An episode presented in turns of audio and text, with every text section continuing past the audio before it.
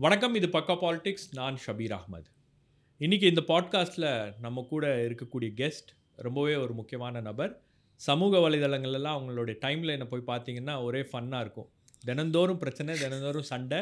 அப்படியே ஒரு மாதிரி வந்து ஒரு கான்வர்சேஷன் இருந்துகிட்டே இருக்கும். யார் கூடயாச்சும் ஒரு முரண்பாடு அப்படின்றது இருக்கும். இல்லை ஒரு கருத்து என்பது இருக்கும். ஸோ அந்த அளவுக்கு வந்து ரொம்ப ஆக்டிவாக இருக்கக்கூடிய ஒரு ரைட்டர் மற்றும் சமூக செயற்பாட்டாளர் and political commentator Shalin Maria Lawrence thank you for joining us in this podcast welcome to Pakka politics நீங்கள் ஏன் புண்படுத்திட்டே இருக்கீங்க அப்படின்றாங்க? நன்றி ஷபீர். என்னை ரொம்ப நல்லா அறிமுகம் கொடுத்து என்னை கூப்பிட்டதுக்காக ரொம்ப நன்றி. நான் வந்து புண்படுத்துகிறேன் அப்படி. ஆமாம் என்னோடய புத்தகத்தோட பேரே வந்து ஆண்களின் மனதை புண்படுத்தும் பக்கங்கள் தானே. அது எனக்கு அது பிடிக்கும் சின்ன வயசுலேருந்து ஏன்னா நான் நிறைய புண்பட்டிருக்கேன்ல. இப்போ திருப்பி கொடுக்கும்போது அது உங்களுக்கு வலிக்கு தானே செய்யும். அதனால் அது ஒன்றும் தப்பு கிடையாது. சரி writing is nothing if does not disturbs people அப்படின்னு சொல்லுவாங்க. உங்களுடைய வேலை உங்களுடைய எழுத்து உங்களுடைய பேச்சு. ஒருத்தரை தொந்தரவு பண்ணலன்னா அது ஒன்றுமே இல்லை.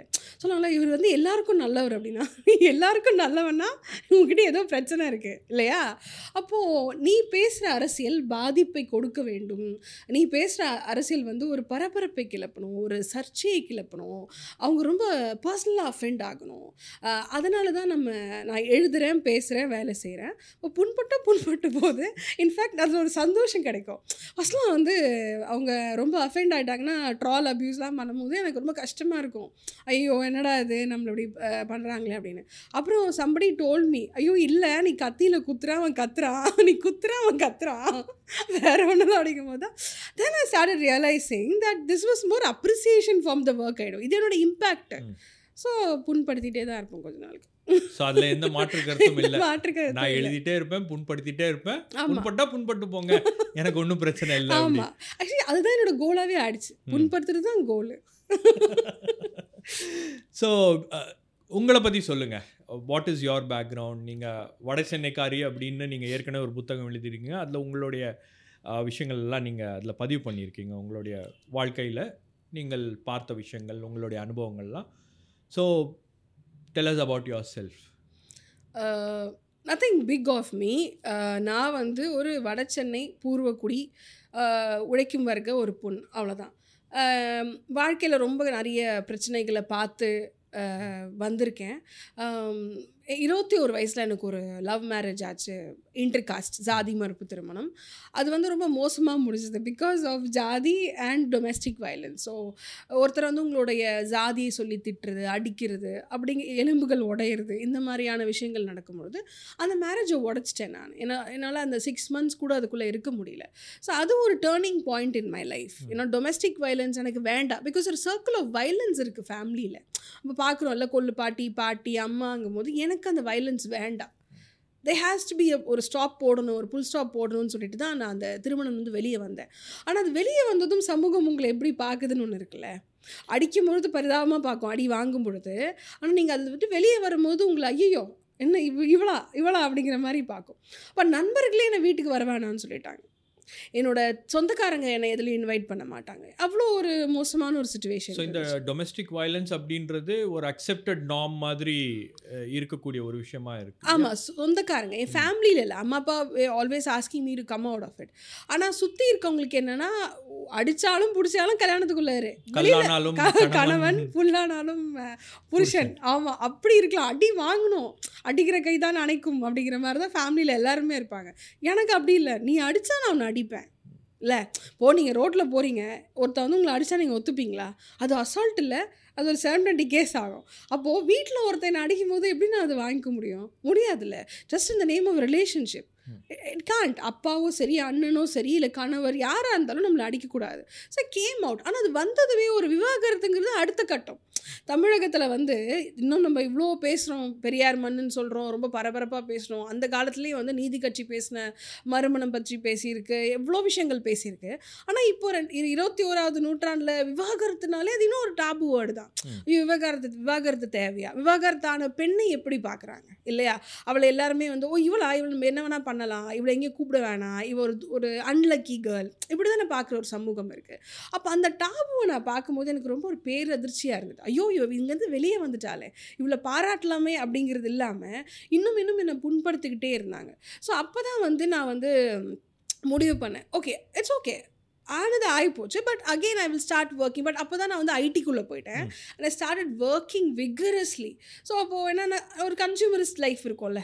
பார்ட்டி பண்ணுறது ஜாலியாக இருக்குது. நல்ல ட்ரெஸ் வாங்கிட்டு போகிறது டேட்டிங் பண்ணுறது all those stuff thank God it's Friday thank God is Friday ஆமாம் அப்படின்னு all the pubs in them in Chennai or Tamil Nadu I've travel lot நல்லா ஜாலியாக பயங்கரமாக இருந்தேன். Two thousand fifteen thanks to Jayalalithaa ஏன்னா thanks to Jayalalithaa ஏன் சொல்கிறேன்னா mixed response தான்.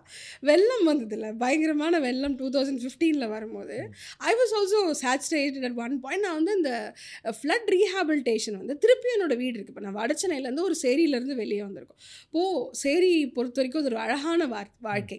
ஆனால் எப்படிப்பட்ட ஒரு சூழலை உருவாக்கிட்டாங்கன்னா நீங்கள் படிச்சிட்டிங்கன்னா அங்கேருந்து வெளியே வந்துடணும் நீங்கள் வேலைக்கு போயிட்டீங்கன்னா அங்கேருந்து வெளியே வந்துடணும் ஏன்னா அந்த இடம் வந்து உங்களுக்கு இன்ஃப்ராஸ்ட்ரக்சர் இருக்காது. So you have to come out அப்போ வெளியே வந்துடும்ல அப்போ டூ தௌசண்ட் ஃபிஃப்டீனில் நான் திரும்பி என்னோட சொந்தக்காரங்களை நோக்கி என்னோட வீடு இருக்காங்க. அந்த வீடு நோக்கி நான் போகும்போது தான் நான் பார்க்குறேன் ஐயோ என் சமூகத்துக்கு நான் மிகப்பெரிய துரோகம் பட்டேனே நான் மட்டும் தனி மனுஷியாக வாழ்கிறேன் ஒரு ஒரு லட்ச ரூபாய் சம்பாதிக்கிறேன். நல்லா மாடர்னாக ட்ரெஸ் போட்டுக்கிறேன்னா அது என்னோட வெற்றி இல்லை நான் தோத்துட்டேன். என்னோடய சமூகம் எப்படி இருக்குது என்னோட பெண்கள் எப்படி இருக்கு? ஏன்னா டூ தௌசண்ட் ஃபிஃப்டீனில் சொன்னாங்க ஆ பேரிடர் எல்லாரையும் ஒன்றா கொண்டு வந்துச்சு. இல்லை பேரிடர் எல்லாரையும் ஒன்றா கொண்டு வரல. தலித் மக்களும் உழைக்கும் வருக பெண்களும் புளியாந்தோப்புலையும் வியாசார்பாடியிலையும் சூளையிலையும் எவ்வளோ பாதிக்கப்பட்டாங்கன்னு தெரியாது உங்களுக்கு. ஏன்னா அவங்களுக்கு வந்து எல்லாமே ரொம்ப தூரமாக இருந்தது. கிடைக்கிற நேரம் ரொம்ப டிஸ்டன்ஸாக இருந்தது. அவங்களுக்கு கிடைக்கிற விதம் அவமானப்படுத்தி கொடுக்கப்பட்டது. அப்போ அந்த இடத்துல போகும்போது நமக்கு இல்லை இது வேண்டாம் நமக்கு. இந்த இந்த கன்சியூமரிஸ்ட் லைஃப் இந்த நுகர் கலாச்சாரம் என்னோட முன்னேற்றம் கிடையாது. என்னோட முன்னேற்றம் என்னுடைய சமூகத்தோடு நான் வந்து முன்னேறணும். அதுதான். So I I quit my job in two thousand fifteen I quit my job just like that because எனக்கு என்ன பண்ண போகிறோம் இருக்கிறது ஒரு வாழ்க்கை. வாழ்ந்துட்டு செத் எல்லாருக்கும் ஏதாச்சும் செஞ்சுட்டு செத்து போயிடலாம். அப்போ two thousand sixteen I started writing on social media நான் வடச்சென்னையில் நிறைய ஒர்க் பண்ண ஆரம்பித்தேன் அங்கே நிறைய தன்னார்வ அமைப்புகள் இருக்குது அவங்களால முடிஞ்ச வரைக்கும் அந்த குழந்தைகளுக்கு வந்து மறுவாழ்வு கொடுக்குறது நிறைய விஷயம் பண்ணிட்டு இருந்தாங்க. ஸோ அவங்களோட நான் ஒர்க் பண்ணோம். நூலகங்கள் அமைச்சோம். அப்புறம் பார்ட்டிசிபேஷன் ஆஃப் சில்ட்ரன் ரைட்ஸ்னு ஒன்று இருக்குது ஸோ அந்த பார்ட்டிசிபேஷன் எஜுகேஷனல் ரைட்ஸ் குடிச்சு நாங்கள் ஒர்க் பண்ண ஆரம்பித்தோம் இப்போ ஒர்க் பண்ண ஆரம்பிக்கும் பொழுது தான் எனக்கு இதை பற்றி எழுதலாம் தோணுச்சு வடச்சென்னை குறித்து. அப்போது அவனோட கல்ச்சர் அவன் சொல்கிறதுக்கு வெக்கப்படுறான். இப்போ நான் கூட வட சென்னை அப்படின்னாலே வந்து ஒரு பயங்கரமான இடம் ஒரு ரவுடிசம் இருக்கக்கூடிய இடம் அப்படின்லாம் அது வந்து சித்தரிச்சு அதுக்கு ஒரு ஸ்டாம்ப் குத்திட்டாங்களோ. ஆல்ரெடி இல்லை நான் ஐடியில் ஒர்க் பண்ணிட்டு இருப்பேன் நான் நல்ல சரளமாக ஆங்கிலத்தில் பேசுவேன். நான் ஒரு மார்க்கெட்டிங் ஹெட்டாக இருந்தேன்.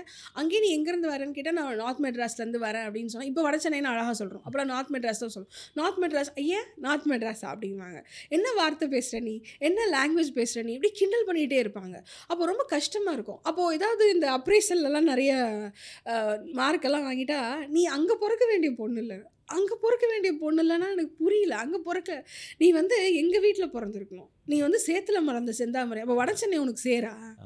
அப்போ ஒரு உள்ள ஒரு கோவம் வருதுல்ல எனக்கு. இல்லை அந்த இதெல்லாம் நான் ஸ்கூல் படிக்கும் போதும் கேள்விப்பட்டிருக்கேன். அதாவது இப்போ உங்களுக்கு வட சென்னை ராயபுரத்துலேருந்து ஒரு பையன் வரான்னா அவனை பார்க்கக்கூடிய விதம் அப்படின்றது வேற மாதிரி. இருக்கும். அதே அடையாறுலேருந்து வர பையனை. வேற மாதிரி பார்ப்பாங்க இப்போ நான்லாம் வந்து அந்த டைமில் ஸ்கூல் படிக்கும்போது ஜமாலியாலேருந்துலாம். வந்திருக்கேன் என்னுடைய நண்பர்கள்லாம் வந்து பார்த்தீங்கன்னா உங்களுக்கு புளியாந்தோப். வியாசர்பாடி அதுக்கப்புறம் மேட்டுப்பாளையம் இந்த. ஏரியா தான் இங்கே தான் சுற்றி சுற்றி நாங்கள். கிரிக்கெட் விளாண்டுருக்கோம். ஆமாம் பிபி ரோட் இந்த இந்த ஏரியா பல கதைகளை கேட்டிருக்கோம் அங்கே இருக்கக்கூடிய பர்மா காலனி இப்படி இருக்கும் அங்கே. இருக்கக்கூடிய செட்டில்மெண்ட்ஸ்லாம். இப்படி இருக்கும் அப்படின்னு. பல கல கதைகளை நம்ம கேட்டிருக்கோம் அப்போ ஒரு ஒரு இம்ப்ரெஷன் வந்து கிரியேட் பண்ணிட்டாங்களா அது திட்டமிட்டு உருவாக்கப்பட்ட ஒரு விஷயமா வட சென்னையை பற்றி பேசும்போதே அது வந்து ஒரு நீங்கள் சொன்ன மாதிரி ஓ இது வந்து ஒரு ரொம்ப கலீஜான ஒரு இடம். அப்படின்ற. மாதிரி அது அது ஒரு திட்டமிட்டு என்னன்னா the highest migratory பாப்புலேஷன் வட சென்னையில் தான் வரான். நீ சொன்ன மாதிரி சென்ட்ரல் ஸ்டேஷனில் இறங்கி எல்லாரும் அங்கே தான் ஹையஸ்ட்டாக மைக்ரேட் ஆகிறோம் அதை அக்காமடேட் பண்ணுது எல்லாரையும் ஃபஸ்ட்டு இன்னொன்று எல்லா தொழில் நீங்கள் மணலியிலேருந்து எடுத்துக்கிட்டாலும் சரி எண்ணூர் ஃபவுண்டரிஸ் இந்த மாதிரி எது எடுத்துட்டாலுமே அங்கே தான் தொழில் வந்து எல்லாமே ஸ்டார்ட் ஆகுது. அப்போ அங்கே உழைக்கும் வர்க்க மக்கள் அவன் கலீஜுன்னு எதை சொல்கிறான் தெரியுமா? உழைக்கும் வர்க்க மக்களை தான் அவன் கலீஜுன்னு சொல்கிறான் அந்த கூட்டம் இருக்குல்ல அவங்க பேசுகிற பாஷை இருக்குல்ல அவங்க பேசுகிற அந்த சத்தம் இருக்குல்ல அதை தான் அவங்க கலீஜ் கலீஜ்னு சொல்கிறான் இதே மதுரையில் சத்தமாக பேசுவாங்க மதுரையில் வந்து கெட்ட வார்த்தை யூஸ் பண்ணுவாங்க திருநெல்வேலி அது திருநெல்வேலினா வீரம். திருநெல்வேலியில் நீ சும்மா போகிறவனை வெட்டிட்டு சத்தமாக பேசினா வீரம். தமிழ் ம வட சென்னையில் ராயபுரம்லையோ காசிமேட்லேயோ ஒருத்தன் உழைக்கும் வர்க்கமாக அவன் பாட்டு உட்காந்து ஒரு பாட்டு பாடி சத்தமாக அவன் கலீஜ். அப்போ அந்த டிஃப்ரென்ஸ் தெரியுது. அப்போ என்னன்னா அதிக அளவில் ஆதி திராவிட மக்கள் அதிக அளவில் மீனவர்கள் இவர்கள் இருக்கக்கூடிய ஒரு இடத்தை வந்து கலீஜ்னு சொல்கிறது அசிங்கம்னு சொல்கிறது இதை வந்து என்னால் பொறுத்துக்கவே முடியல. இப்போ நானே நிறைய இடத்துல என்னோட ஜாதியை மறைச்சிருக்கேன். நானே நிறைய இடத்துல நான் வந்த இடத்த மறைச்சிருக்கேன். ஏன்னா சொன்ன அவமானமாக பார்ப்பாங்க அப்படின்னு. இப்போ நான் டூ தௌசண்ட் ஃபிஃப்டீனில் நான் போகும்போது அங்கே நிறைய சிறு பசங்க வந்து எம்பிஏ படிச்சிருப்பாங்க இன்ஜினியரிங் படிச்சிருப்பான். அக்கா வியாசரபாடின்னு சொன்னால் ஒரு மாதிரி பார்க்குறானுங்கக்கா. வேலை கொடுக்க மாட்றானுங்கக்கா அப்படின்னு. அவன் அவ்வளோ தெளிவாக இருப்பான் அவ்வளோ டீசெண்டாக இருப்பான். பட் அப்போது ஒரு கோபம் உள்ளேருந்து வருது. இல்லை இதை நம்ம கட்டமைக்கணும். இதை வேறு மாதிரி எழுதணும். அப்போ குமுதம்லேருந்து கூப்பிடுறாங்க. நம்ம எழுதுறதெல்லாம் பார்த்துட்டு ஆசிரியர் பிரியா கல்யாணராமன் கூப்பிட்டு சொன்னார் sir why don't you write something on North Madras உன்னோட பார்வையிலேருந்து? அப்படின்னு சொல்லும்பொழுது ஏன்னா எல்லாரும் எழுதுறாங்க. ஜெயகாந்தன் எழுதிட்டாரு புதுமை பித்தன் எழுதிட்டாரு உலகத்தில் என்னென்னா அப்போ அப்படியே மீன் பூக்காரமாக கீரைக்காரமாக போதும். எங்களுக்கு வேறு மாதிரி ஒரு ஹிஸ்ட்ரி அதாவது ஒரு பாவப்பட்ட மக்கள் மாதிரி ஒரு அவங்களுக்கு அறி பாமரர்கள் மாதிரி எதுவுமே தெரியாத மாதிரி பார்க்குற ஒரு விஷயம் இருக்குல்ல. See we are honest people we are hard working people but we are smart and we are intelligent. அதையும் வெளியே சொல்லணும்ல. ஒருத்தர் நல்லா உழைக்கிறான் மாடு மாதிரி உழைக்கிறான்றதை ஒத்துப்பாங்க. உழைக்கும் மக்கள் உழைக்கும் ஆனால் ஒருத்தர் இன்டெலெக்சுவல் சொல்லும் போது அவங்களால ஒத்துக்கவே முடியாது. அங்கே தான் ஒரு கேப் வருது. அப்போ என்னன்னா இந்த இவன் இருக்கிறால இவன் இவன் இன்டெலெக்சுவல் கிடையாது இவனுக்கு அறிவு இல்லை அப்படின்னு சொல்லக்கூடிய ஒரு இடம் வருது. அப்போ நான் என்ன பண்ணேன் சரி ஃபஸ்ட்டு ஃபாக்ஸன் ஸ்ட்ரீட் பற்றி எழுதலாம். ஃபாக்ஸன் ஸ்ட்ரீட் வந்து என்னென்னா ஓ வட சென்னைங்கிறது வெறும் ஒரு மக்கள் ஒரு வாழ்வியல் ஒரு இது கிடையாது. அது பல லேண்ட்ஸ்கேப்ஸ் இருக்கு. இருக்கு. லேண்ட்ஸ்கேப்ஸ் இருக்கு. ரிலிஜன் இருக்கு. வடசென்னை மொழியே ஒரு மொழி கிடையாது. புளியாந்தோப்பில் ஒரு மாதிரி பேசுவாங்க. என்னோட ஊரில் ஒரு மாதிரி பேசுவாங்க. ராயப்பேட்டாவில் வேற ராயபுரம்ல வேற மாதிரி பேசுவாங்க. தண்டையார்பேட்டையில் வேற மாதிரி பேசுவாங்க. வடசென்னை மொழியே வேற வேற இருக்கும். ஒரே மொழி கமல் பேசுவார். அது என்ன மொழின்னே தெரியல. கமல் பேசுறது என்ன மொழின்னு எனக்கு தெரியாது. இது வரைக்கும் யாருக்கும் புரியல. இனியும். புரியுமான்னு தெரியாது. இதுவும் தெரியல. அது ஒரு பெருமையாக வேற பார்ப்பாரு அதே மாதிரி Manorama also I mean due respect she's a very good actress but Chennai மொழியை ரொம்ப கொச்சைப்படுத்தியிருக்காங்க. சென்னை மொழியில் வந்து அரபிக் இருக்கும் உருது இருக்கும் அதுக்கப்புறம் சான்ஸ்கிரித் இருக்கும். இந்த கஸ்மாலம்ங்கிறது Sanskrit word do you know that. So கஸ்மாலம் Sanskrit word and கக்கூஸ் இருக்குல்ல அது ஒரு Dutch word okay. It's a Dutch word அப்போ டச்சுக்காரன் சொன்னால் உனக்கு ஓகே வடசென்னைக்காரன் சொன்னால் உனக்கு வலிக்குதா? அப்போ கோவம் வரும்ல. ஸோ இந்த மாதிரி விஷயங்கள் இருக்கு. அண்ட் இது இன்னொன்று என்ன those peoples have very good என்ன சொல்கிறது பெண்ணியம். இல்லை ஜெண்டர் ஈக்குவாலிட்டிலாம் மற்ற ஊர்களில் இல்லாதது இங்கே ரொம்ப லிபரலாக இருந்தாங்க. நான் என்னுடைய வாழ்க்கை கூட. அப்போது அதையெல்லாம் யாரும் சொல்லணும்ல. அதையெல்லாம் சொல்ல வேண்டியிருக்கு.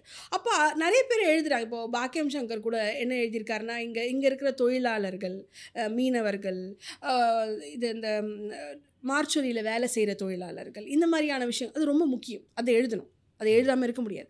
நான் என்ன சொல்கிறேன் என்னோட கொண்டாட்டத்தை நான் எழுதுகிறேன் அங்கே ஃபாக்ஸன் ஸ்ட்ரீட்டில் ஹோம்மேட் வைன் பண்ணுறான் இல்லையா? அங்கே வந்து ஒரு துரை துரை தான் சொல்லுவாங்க. துரை என்ன பண்ணுறான்னா குழந்தைய இடுப்பில் தூக்கி வச்சுட்டு லைட்டாக பிராண்டி குடிச்சிட்டு பிரியாணி கிண்டிட்டு இருக்கான். It's very nice to see. ம். அங்கே வந்து நம்ம போய் ஜெண்டர் ஜஸ்டிஸ்லாம் பேசவே முடியாது. அவர் அவனுக்கு ஜெண்டர் அப்பாற்பட்டு அங்கே வாழ்கிறாங்க and men men will be more you know அவங்க அந்த ஃபெமினைன் ஆட்ரிபியூட்ஸை வந்து ரொம்ப அழகாக எம்ப்ரேஸ் பண்ணுவாங்க. அவங்க தப்பாகவே யூஸ் பண்ணி யோசிக்க மாட்டாங்க. And all women will work and ஜாலியாக இருப்பாங்க. அப்போ எனக்கு இதுவும் இதுவும் வட சென்னை தானே. இந்த கல்ச்சர் சொல்லணும். அப்போ என்னுடைய சரி என்னோட கேம் கார்டன் என்னோட ஊர். அப்போ என்னன்னா பிஎன்சி மில்ல.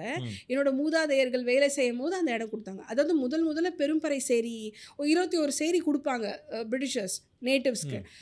மிலிட்ரியில் இருந்தவங்களுக்கு கொடுக்குறது தான் பெரும்பறை சேரி. மிலிட்ரியில் இருந்தவங்களுக்கு. ஸோ என்னுடைய கிரேட் கிராண்ட் ஃபாதர் வந்து மிலிட்ரியில் இருந்திருந்தார். அதனால் அவங்க கொடுத்தாங்க. பிரிட்டிஷ் காலத்துல. பிரிட்டிஷ் காலத்தில். இந்த பறையர் ரெஜிமெண்ட் இருக்குல்ல.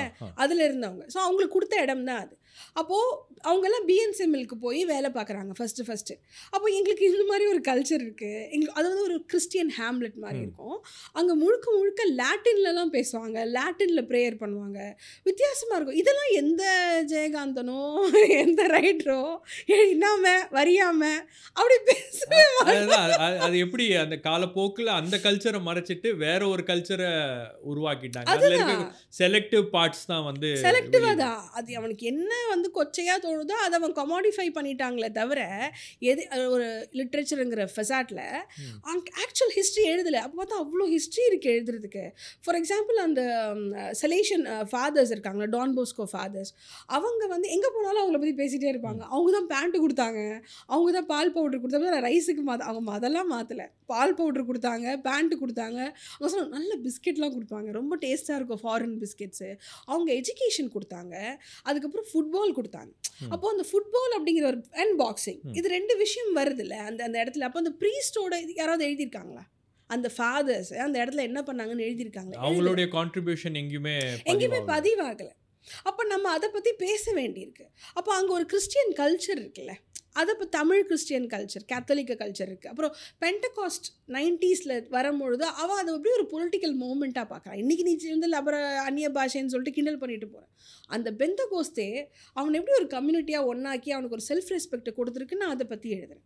இப்போ இந்த மாதிரியான விஷயங்கள் நம்ம எழுதுகிறோம் இதுதான் உடைக்கும் ஒரு ஒரு அப்போ அவனுக்கு அது படிக்கும்போதே பெருமையாக இருக்குது ரஞ்சித் படம் எடுக்க எடுக்க மெட்ராஸு அட்டக்கத்தின்னு எடுக்க எடுக்க அவன் பெருமையாக சொல்கிறான்ல ஆமாடா நானும் மாட்டுக்கறி சாப்பிட்றேன்டா. ஆமாடா நான் இந்த லாங்குவேஜ் தான் பேசுவேன் சொல்கிறான்ல அப்போ உனக்கு அந்த ரீஅஷூரன்ஸ் கொடுக்க வேண்டியிருக்கு. அந்த ஹிஸ்ட்ரியை I have to give it back to him இதுதான் உன் ஹிஸ்ட்ரிடா நீ இது கிடையாது. நீ நீ ஒடுக்கப்பட்டிருக்க because your history was fucking glorious இல்லை ஹிஸ்ட்ரி வாஸ் ஃபக்கிங் க்ளோரியஸ் என்னோட ஃபேமிலி எடுத்தாலும் என்னோட ஹிஸ்ட்ரி பயங்கரமாக இருக்கா? அப்படிங்கிற மாதிரி.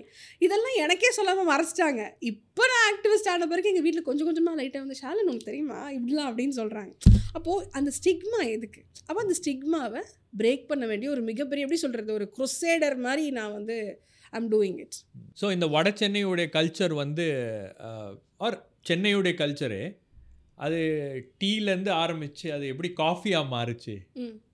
அதுவே ஒரு கிரேவ் இது தானே இப்போ நீங்கள் சென்னை தமிழ்நாடு அப்படின்னாலே ஃபில்டர் காஃபி அப்படின்னு தான் எல்லாரும் பேசுவாங்க. Filter coffee filter coffee filter coffee அந்த ஃபில்டர் காஃபியில் ஒரு சூட்சம் இருக்குது தெரியுமா? அந்த dabara. Somebody posted filter coffee இவ்வளோ சூடாக இருக்கே எப்படி குடிக்கிறது? அப்படின்னாங்க. அதான் சொல்கிறேன் அது கூட உங்களுக்கு ஒரு டபரா கொடுத்துருப்பாங்க. அது என்ன சொன்னான்னா. அவளே ஒரு அப்பர் காஸ்ட் கேர்ள் அவள் சொன்னா எங்கள் அம்மா வந்து சூடாக காஃபி கொடுக்குறாங்க. அந்த வந்து வாய் வச்சு குடிக்காதங்கிறாங்க. நான் எப்படி சூடான காஃபியை வாய் வச்சு குடிக்காம தொண்டையை எரிச்சிக்க முடியும். அப்போ நான் சொன்னேன் அதுக்கு தான் டபரா செட்டுன்னு ஒரு கான்செப்ட் இருக்கும். நம்மலாம் அதை ரொம்ப க்ளோரிஃபை பண்ணிட்டு இருப்போம். அந்த டபராங்கிறது ஆற்றி வாய்ப்படாமல் குடிக்கிறதுக்கு தான் டபரா. அது ஒரு காஸ்டிஸ்ட் இது இருக்குது ம். அப்போ காஃபிக்குள்ள ஒரு பெரிய காஸ்ட் இருக்குங்க ஏன்னா காஃபி வந்து என்னமோ ஒரு அப்பர் காஸ்ட் இன்ஃபேக்ட் பிராமின்ஸோட ஒரு உணவாக தான் ஒரு பிரெவரேஜை தான் பார்க்கப்படுது இப்போ நான் எங்கே போனாலும் क्या शालिन कहाँ से आए हो ना हाँ मद्रास से आई हूँ ना हाँ अच्छा ठीक है ओ मद्रासी फिल्टर कॉफ़ी डोसा सांबार அப்படின்வாங்க நான் சொன்னேன் எஸ்ஸா நை ஹே பாய் நான் வந்து மாட்டுக்கறி பீஃபு குடல் தோஞ்சல் தோசை அப்படி தான் சொல்வேன் உடனே oh you eat all these things only Kerala people eat no no no no south we are predominantly non veg Madras வந்து it's a very divorce set of people நானும் அது வந்து பிராமின்ஸ்லாம் கிடையாது. பிராமின்ஸும் இருப்பான் நாய்க்கரும் இருக்கான் பறையர்களும் இருக்கிறார்கள் அருந்ததியும் எல்லாரும் சேர்ந்தது தான் மெட்ராஸ். நீ மெட்ராஸை வந்து ஒரு குறிப்பிட்ட மூணு பர்சன்ட் ஜாதிக்காக மெட்ராஸை மாற்றிட்ட ஏன்னா ஊடகங்கள் யார்கிட்ட இருக்குது? Literature and mass media. யார்கிட்ட இருக்கோ அவங்க அதை தானே கொண்டு வந்தாங்க. ஸோ இந்த நாள் வரைக்கும் மெட்ராஸ்னால் ஃபில்டர் காஃபி தோசையாக தான் ஹிந்துவும் காட்டுச்சு எக்ஸ்பிரஸும் காட்டுச்சு எல்லாரும் காட்டுச்சு. ஆனால் இந்த வருஷம் எக்ஸ்பிரஸ் என்கிட்ட வந்தாங்க. எனக்கு வட சென்னையில் இருக்க நான்வெஜ் குசின் பற்றி எனக்கு வேணும் அப்படின்னு சொன்னேன் பன்னிக்கறி இருக்கும் மாட்டுக்கறி இருக்கும். ஆனால் பட் ஏன்னா மாட்டுக்கறி மட்டும் சொல்லிட்டு தப்பிச்சிடுவானுங்க ம். போர்க்கு ஒரு நல்ல டிஷ் தான். நிறைய பேர் போர்க் சாப்பிடுவாங்க. அப்போ அந்த போர்க்கை பற்றி நான் பேசணும் அப்படின்னு அவங்க சொன்னாங்க ஓகே ப்ளீஸ் அப்போ ஃபஸ்ட் டைமாக. ஒரு ஃபுல் பேஜில் குடல் தோஞ்சல் ஈரல் ரத்தம் போர்க்கு விந்தாலும் இதெல்லாம் வருது. அப்போது இவ்வளோ வருஷம் வரல. அப்போது மீடியா யார்கிட்ட இருக்குது? அதுதான் டெபிக்ட் ஆயிருக்கு. அப்போ ஃபில்டர் காஃபி சாம்பார் ஆரியபவன் இதே தான் காஃபியை பொறுத்த வரைக்கும் எங்கள் ஊர்லனா எனக்கு கருப்பு காஃபி தான். எனக்கு ஃபில்டர் காஃபிலாம் எங்களுக்கு தெரியும் இப்போ ப்ரூ குடிப்பான். அதுக்கு முன்னாடி வரைக்கும் அவனுக்கு கருப்பு காப்பி தான். ஃபில்டரில் போட்டு அது அது ஊற்றுற வரைக்கும் சொட்டுற வரைக்கும்லாம் அவன் டைம் இல்லைங்க. அவன் சொகுசான வாழ்க்கை வாழல. அவன் குடிச்சிட்டு வேலைக்கு போகணும் அடுத்தது. ஆமா அவன் ஒன்றும் சொகுசா வேலை செய்யல. டக்கு டக்குன்னு நடக்கணும். இன்ஸ்டண்டா ஏன்னா அவன் ஓடிக்கிட்டே இருக்கான். அப்போ ஒரு குண்டால ஒரு பெரிய குண்டா இருக்கும். அது தேக்ஷான்னு சொல்லுவோம் தெரியுமா? அது பார்த்தா உருதுலையும் தேக்ஷா தான். அது பர்ஷியன் வேர்டு இங்கே அவனும் அந்த தேக்ஷா தான் யூஸ் பண்ணுறான் தேக்ஷாவில் தண்ணியை ஊற்றி காப்பி தூளை போட்டு வெள்ளை வெள்ளத்தை போட்டு கொதிச்சிட்டே இருக்கும். ஊற்றி ஊற்றி குடிச்சிட்டு போயிட்டே இருப்பான். இதுதான் எங்களுடைய culture and it's very tasty also more than latte milk coffee this black coffee ஏன்னா பிரிட்டிஷ்காரன் சொல்லி கொடுத்தது how to drink. Both coffee or whatever beverages it is டீயும் அப்படிதான். அவங்க ரொம்ப ஸ்ட்ராங்காக குடிக்க மாட்டாங்க. லைட்டு இதுவாக தான் குடிப்பாங்க. பட் இருபத்தி நாலு மணி நேரமும் அவங்க வீ அவங்ககிட்ட டீ இருக்கணும். விடிய விடிய டீ காஃபி குடிப்பாங்க. அது அது ஒரு நல்ல கல்ச்சர் அப்போது ஃபில்டர் காஃபி எங்கேனா கிட்டத்தட்ட ஒரு தொண்ணூறு சதவிகிதம் குடிக்கக்கூடிய ஒரு பெவரேஜை எப்படி தமிழ்நாடோட பெவரேஜை நம்ம பார்க்கல. ஏன் தொடர்ச்சியாக வந்து நம்ம ஃபில்டர் காஃபியை பார்த்தோம் அப்படின்னா அது மீடியா டெபிக்ஷன் இப்போ இதெல்லாம் உடைக்க வேண்டிய ஒரு சூழல் இருக்குது நமக்கு. தேவை இருக்குது ஸோ உங்களுடைய காலேஜ் டேஸ் அதுக்கப்புறம் உங்களை நீங்கள் அரசியல் படுத்திக்கிட்டது எப்படி? ஏன்னா politics is something which is been integral part of people from north Chennai or even like for lot of people அப்போது உங்களை நீங்கள் எப்படி அரசியல் படுத்திக்கிட்டீங்க என்னென்ன விஷயங்களால் உங்களை உங்களை இன்ஃப்ளூயன்ஸ் பண்ணுச்சு உங்களுடைய அதான் சொல்கிறேன் சேரிகளில் தான் அதிகமான அரசியல் பேசுவாங்க. ரொம்ப வீரியமான அரசு. ஏன்னா அவங்க தான் கிராஸ் ரூட் லெவல் ஒர்க்கர்ஸ் அவங்க செயற்குழுலையோ மாவட்ட செயலாளரையோ கிளை செயலாளராகவோ இருக்க மாட்டாங்க. ஆனால் அவன் தான் அந்த கட்சியோட உயிராக இருப்பான். அந்த ஊர் பெண்கள் இருக்காங்கல்ல அவங்க தான் உயிராக இருப்பாங்க. அப்போது நம்ம சொல்கிற ஆ அதிமுக பிறந்தது திமுக பிறந்தது எங்கே பிறந்தது?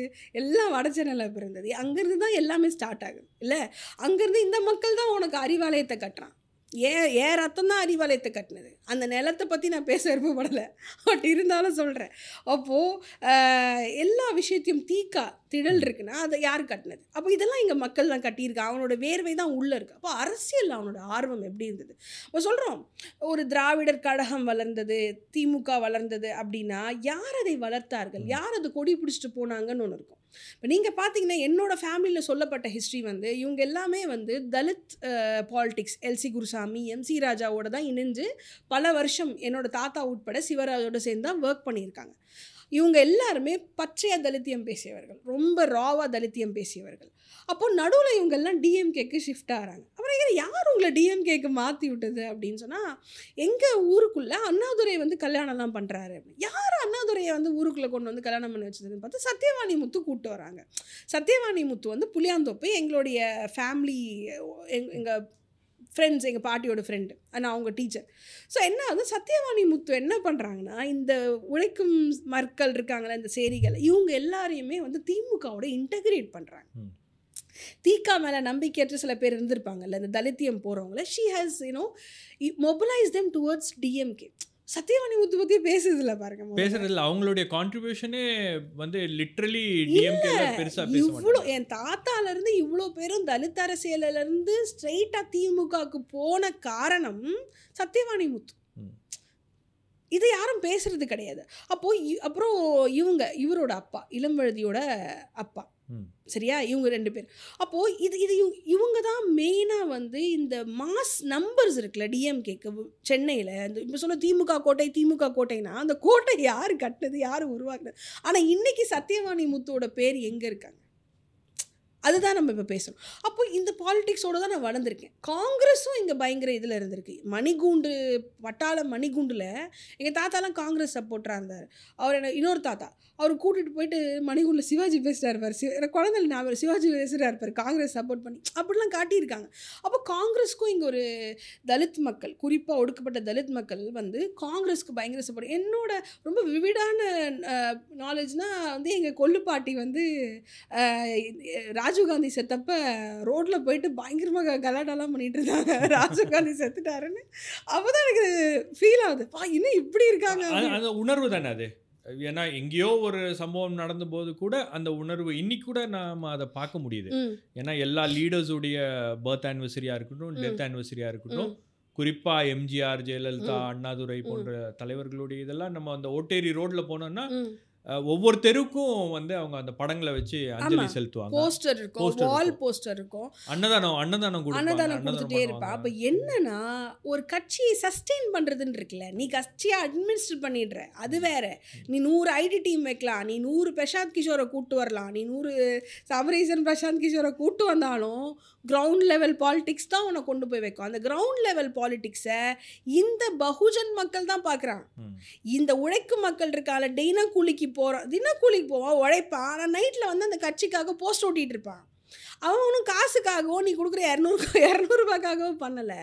The passion for the party இன்றைக்கும் நான் திமுக விமர்சனம் பண்ணும்போது என்னோட மக்கள் வந்து என்னமோ நீ திமுக விமர்சனம் பண்ணுற அப்படின்னுவாங்க. அவங்களுக்கு ஃபேமிலியில் எங்கள் அப்பாவே ரொம்ப எதிர்த்தாரு. நம்ம கலைஞர் அப்பா வந்து நீ இப்படி விமர்சனம் பண்ணுற அப்படின்னு. என்னது கலைஞர் அப்பா? எப்படி சொல்கிறீங்க அவ்வளோ வெறியாக இருப்பாங்க. அப்போது எம்ஜிஆர் இன்னி கூட ஒரு மடம் வந்தால் கலைஞரும் எம்ஜிஆரும் வந்தாங்கம்மா வெள்ளத்தில். கலைஞரும் எம்ஜிஆரும் வந்தாங்க அவங்களுக்கு அந்த the way these leaders also incorporated themselves within the grass root level politics இப்போ நினச்சிக்கிறாங்க ஐடிவிங்க வச்சு நான் வந்து எல்லாம் பண்ணிக்கலான்னு.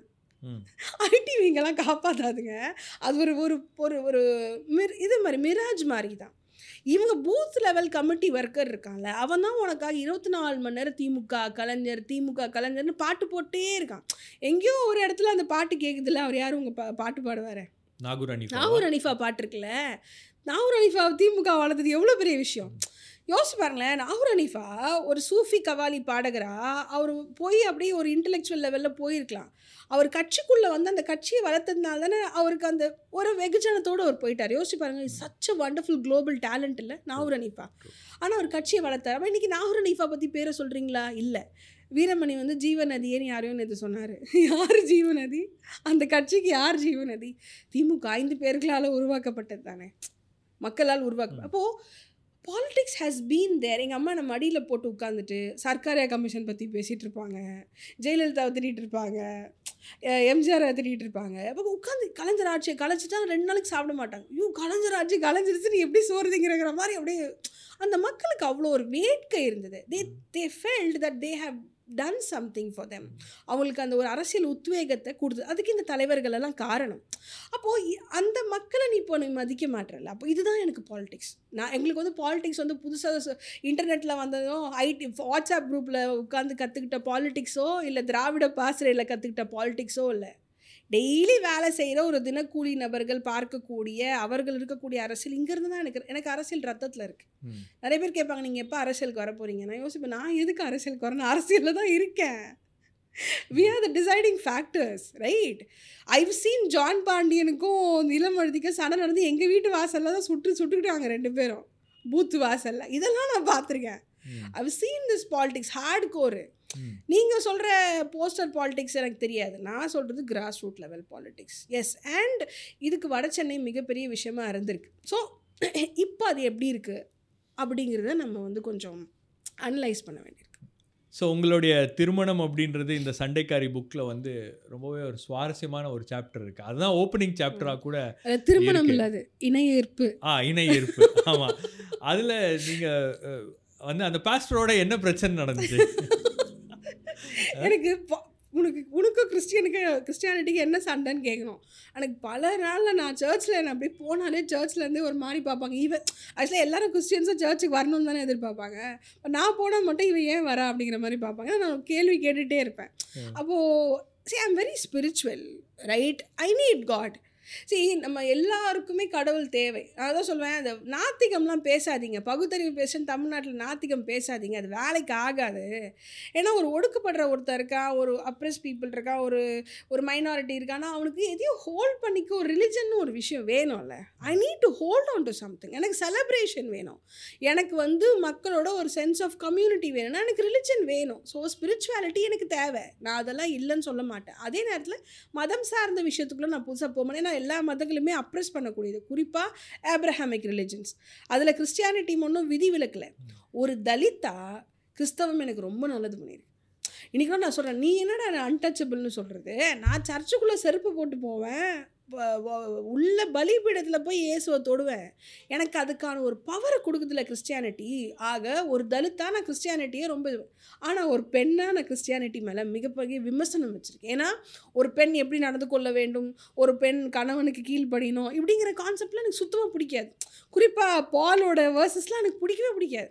அதனால தான் நான் சுயமரியாதை திருமணம் பண்ணோன்னு சொல்லிட்டு ஒரு மாலை கூட இல்லாமல் பெரியார் திடலில் கை குலுக்கி செய்த திருமணம். கலியன் கலிப்பூங்குண்டு கலிபூமன் பண்ணது. ஒரு கை குலுக்கி பண்ண ரொம்ப பியூட்டிஃபுல்லான ஒரு இணையே இருப்பது.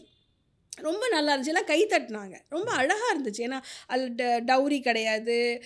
எதுவுமே கிடையாது. ஒரு உறுதிமொழியோட அந்த திருமணம் அப்படின்றது நான். ஆமாம் நான் வந்து உன் கூட சப்போர்ட்டாக இருப்பேன். அவ்வளோதான் ரொம்ப அழகான விஷயம். அது கேத்தலிக்கில் நான் நிறைய பார்த்துருக்கேன். கேத்தலிக்கில் நான் என் சா வாழ்விலும் சாவிலும் உன்னோட இருப்பேன்னு நல்லதான ஒரு விஷயம் தான் அப்போது திடீர்னு எங்கள் மாமியார் வீட்டில் என்ன பண்ணாங்க? அவங்களுக்கு நாங்கள் பெரிய அதிரலில் கல்யாணம்னு சொல்லலை. ரெஜிஸ்டர் மேரேஜ் தான் சொன்னோம். இந்த பெரிய அதிரல் சொன்னோன்னே அவங்களால தாங்க முடியல. Because are conservative Christians or Pentecostals அப்போ அவங்களுக்கு என்ன ஆச்சுன்னா அதை பார்த்ததும் அவங்களுக்கு அப்படியே வாயிலையும் வயிற்றுலையும் அடிச்சுட்டு ஒரு பக்கம் நாங்கள் கல்யாணம் பண்ணிட்டு இணையறிப்பு நடத்திட்டு இருக்கோம். ஒரு பக்கம் உட்காந்து ஓனு ஃபேமிலி அழுதுட்டு இருந்தாங்க. எனக்கு புரியல. அப்போ முடிச்ச பிறகு என்னன்னு கேட்டால் எல்லாம் கோச்சிட்டு போகிறாங்க நீ வந்து மன்னிப்பு கேட்குறேன்னா எப்படி ஒரு கல்றையில் போய் கல்யாணம் பண்ணுவீங்க? அப்படின்னு. எனக்கு கேட்டால் பெரியார் கல்றை அது ஆனந்த கண்ணீர் ஆனந்த கண்ணீர்ல அது. அது எப்படிம்மா கல்றையில் கல்யாணம் பண்ணுவ நீ? அதுவும் ஒரு ஃபாதரோ இல்லை பாஸ்டரோ இல்லை யாரோ கருப்பு சட்டைலாம் போட்டு பண்ணுறீங்க என்ன இது கருப்பு சட்டை போட்டு பண்ணுறீங்கன்னு அவங்களால தாங்க முடியல. ஸோ வி லெஃப்ட் டாப் சரி ஓகே அதுக்கெலாம் நான் மனுப்பி கேட்க முடியுமா? என் கல்யாணங்கிறது என்னோட ஏஜென்சிங்க அம்மா அப்பா கிட்டே இன்ஃபர்மேஷனுக்கு சொல்கிறது just because I'm gonna have sex with someone produce babies I should not take permission from someone I'm just informing you அப்போ என்னாச்சு? Evening ரிசப்ஷன்றது it was a proper reception அவங்க என்ன பண்ணிட்டாங்க எங்கள் எங்கள் குடும்பம் எங்கள் ஹஸ்பண்டோட குடும்பத்தில் வந்து எல்லாருமே பாஸ்டர்ஸ் மிகப்பெரிய பாஸ்டர்கள் இப்போ நீங்கள் பார்த்தீங்கன்னா நாலு போஸ்டர் சென்னையில் ஓட்டிருக்காங்க அதில் மூணு போஸ்டர் அவங்க தான் இருப்பாங்க. வெரி ரிச் பாஸ்டர்ஸ் அவங்க வந்து ஒரு ஷூவே வந்து ரெண்டு லட்ச ரூபாய் shoe Italian cut shoes suits blazers and makeup make makeup தான் போடுவாங்க. எஸ்டி லாடர் மேக்கப்போட தான் வருவாங்க. ஸோ இவங்க புக்ல எழுதியிருக்கீங்களே சட்டை வாங்கினா கூட ஃப்ளைட்ல தான் போய் ஃப்ளைட்டில் வாங்கி தான் போய் வாங்குவானுங்க. அந்த மாதிரியான ஏசப்பாவே அவங்கள பார்த்து எங்களை திருப்பி அவன் அடிச்சிடுறான். அந்த ஆணிலே போய் ஏறிடுறா இவனுக்கு தொல்லை தாங்க முடியலன்னு. ஸோ அப்போ போகிற எனக்கே தெரியாமல் ஒரு இவங்களை இன்வைட் பண்ணுவாங்களே கல்யாணத்துக்கு சொந்தக்காரங்களா? மேடையில் பார்த்தா திடீர்னு எங்களுக்கு ஒரு மேரேஜ் செட்டப் பண்ணிட்டாங்க ஈவினிங் பார்த்தா ஒரு ஐநூறு பேர் நிற்கிறாங்க மேலே பாச நின்றுட்டு பைபிள் verse எல்லாம் சொல்லி வேறு வழியில் இல்லை சரி அந்த நேரத்தில் மாமியார் வீடு நம்ம அவங்கள அவமானப்படுத்த முடியாது அப்படிங்கிறதுக்காக மைக் எடுத்து சரி ஒரு ஒரு வாக்கு தத்தம் தானே சொல்லிடலாம் அப்படின்னு பார்த்தா முதல்ல கணவர்னு சொன்னாப்புல. நான் சொன்ன சொல்ல மாட்டேன். இளையரு. அதானே கணவர். அவ- அவனே நான் வாடா போடான்னு தான் கூப்பிடுவேன். இதில் வந்து கணவன்னா எப்படி? அப்படிங்கிற போது நான் மச்சா மாமான்னு கூப்பிடுவாங்க அவன். இல்லை திருப்பி சொன்னேன் இணையர் அப்படி கணவர்னு? சொன்னேன் இல்லைங்க இணையர் இது மைக்கு வேறு. அவர் பாஸ்டர் என்ன பண்ணிட்டாரு? பிரசங்கம் பண்ணுற அந்த மீட்டிங்கில் கொண்டு வர ஸ்பீக்கர்லாம் வேறு கொண்டு வந்துட்டாரு. பாங் பாங்குன்னு இருந்துச்சு. மூணாவது தடவை சொல்லும்போது முடியாது இணையர்னு சொல்லிட்டேன். And I got very frustrated I can see him you know sweating and all those stuff அப்புறம் என்னாச்சு? ஃபைனலி இசட் சரி நான் வந்து என் கணவனுக்கு கீழ்ப்படிந்து நடப்பேன்னா எனக்கு நெஞ்சில் அப்படியே பத்து கத்தி வச்சு குத்தணும். நான் எங்கள் அப்பனுக்கு கீழ்ப்படிய மாட்டேன்? எங்கள் அம்மாவுக்கும் கீழ்ப்படிய மாட்டேன். நான் யாருக்குமே கீழ்ப்படிய மாட்டேன். என் புருஷன் சொல்லி அந்த புருஷனுக்கு நான் கீழ்ப்படியணும்னா I said no I can say முடியாது. And he said no no you have to say again மைக்லேயே அப்புறம் சொன்னேன் முடியாது கீழ்ப்படி இது வந்து ஒரு ஓப்பன் Open இதுல நடக்குது. திஸ் வாஸ் ஈவன் இப்போலாம் நிறைய படம்லாம் வருதுல்ல ஆ. இது அதுக்கெல்லாம் முன்னாடி டூ தௌசண்ட் எயிட்டீன் ஜான்வரிலாம் நடக்குது. ஒரு பெரிய ஸ்டேஜில் அபு பேலஸ் ஹோட்டலில் அப்புறம் திருப்பியும் மைக்கில் நான் கணவனுக்கு கீழ்ப்படிந்து நடப்பேன். நான் சொன்னேன் சொல் நான் அன்பு செய்வேன் அப்படின்னு. இல்லை திருப்பி கீழ்ப்படி நான் சொன்னேன் என்ன சொன்னேன் நிபந்தனையற்ற அன்பு. அன்பை விட என்னங்க திருப்பி இல்லை இல்லை இல்லை. நான் சொன்னேன் சொல்ல முடியாது போடா அப்படின்னு. சொல்றது என்னாச்சு? திருப்பி ஆமாம் மைக்லேயே சொல்லிட்டேன். சொல்லிட்டு மைக்கை வச்சுட்டோன்னே போய் சீட்டில் உட்காந்துட்டேன் குடும்பமே அழுகுது. ஒரு பக்கம் என் ஹஸ்பண்டோட குடும்பம் ஓன்னு அழுகுது. ஒரு பக்கம் என் குடும்பம் விழுந்து விழுந்து சிரிக்குது. அப்படியே பார்க்கவே ஒரு மாதிரி ஜாலியாக இருந்துச்சு. ஒரே சண்டை. நாங்கள் ரிசப்ஷனில் நடக்கிற ஒரே சண்டை.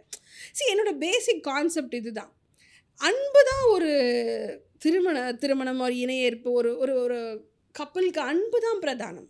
பைபிளில் கூட அதிகமாக சொல்லப்பட்ட ப விஷயம் வந்து வார்த்தை. வந்து லவ். அதனால பைபிளே லவ்வை பற்றி சொல்லுது ஒயினை பற்றி சொல்லுது. Bible is a very good book அப்போது கீழ்ப்ப நான் ஏன் கீழ்ப்படினோம் எந்த பொண்ணும் நான் என் புருஷனுக்கு மந்திரம் சொல்லிட்டேன் இல்லை எங்கள் இமாம் கிட்ட ப்ராமிஸ் பண்ணிட்டேன் இல்லை சர்ச்சில் ப்ராமிஸ் பண்ணிட்டேன்றதுக்காக அன்பு சொல்ல போனால் போகுது இருந்துட்டு போகிறானுங்க இவனுக்கு நம்ம விட்ட வேறு யார் இருக்கா? அப்படிங்கிற ஒரு பெருந்தன்மையால் தான் ஹஸ்பண்ட்ஸோட பொறுத்துட்டு போகிறதோ இல்லை அன்பால் தான் இருக்கிறாங்களே தவிர யாரோ ஒரு பூசாரியோ பாஸ்டரோ சொல்லி நான் அதனால தான் என் புருஷன் கூட வாழ்வேன் கிடையாது. நீ யார் சொல்கிறதுக்கு மீடியேட்டர் அப்போ எனக்கு அது நான் அது அதனால் எனக்கு கிட்டத்தட்ட ரெண்டு வருஷம் எங்கள் மாமியார் வீட்டில் மேலே கோவமாக இருந்தாங்க. மாமியார் வீடு மட்டும் இல்லை சுற்றி இருக்க எல்லாருமே கோவமாக இருந்தாங்க.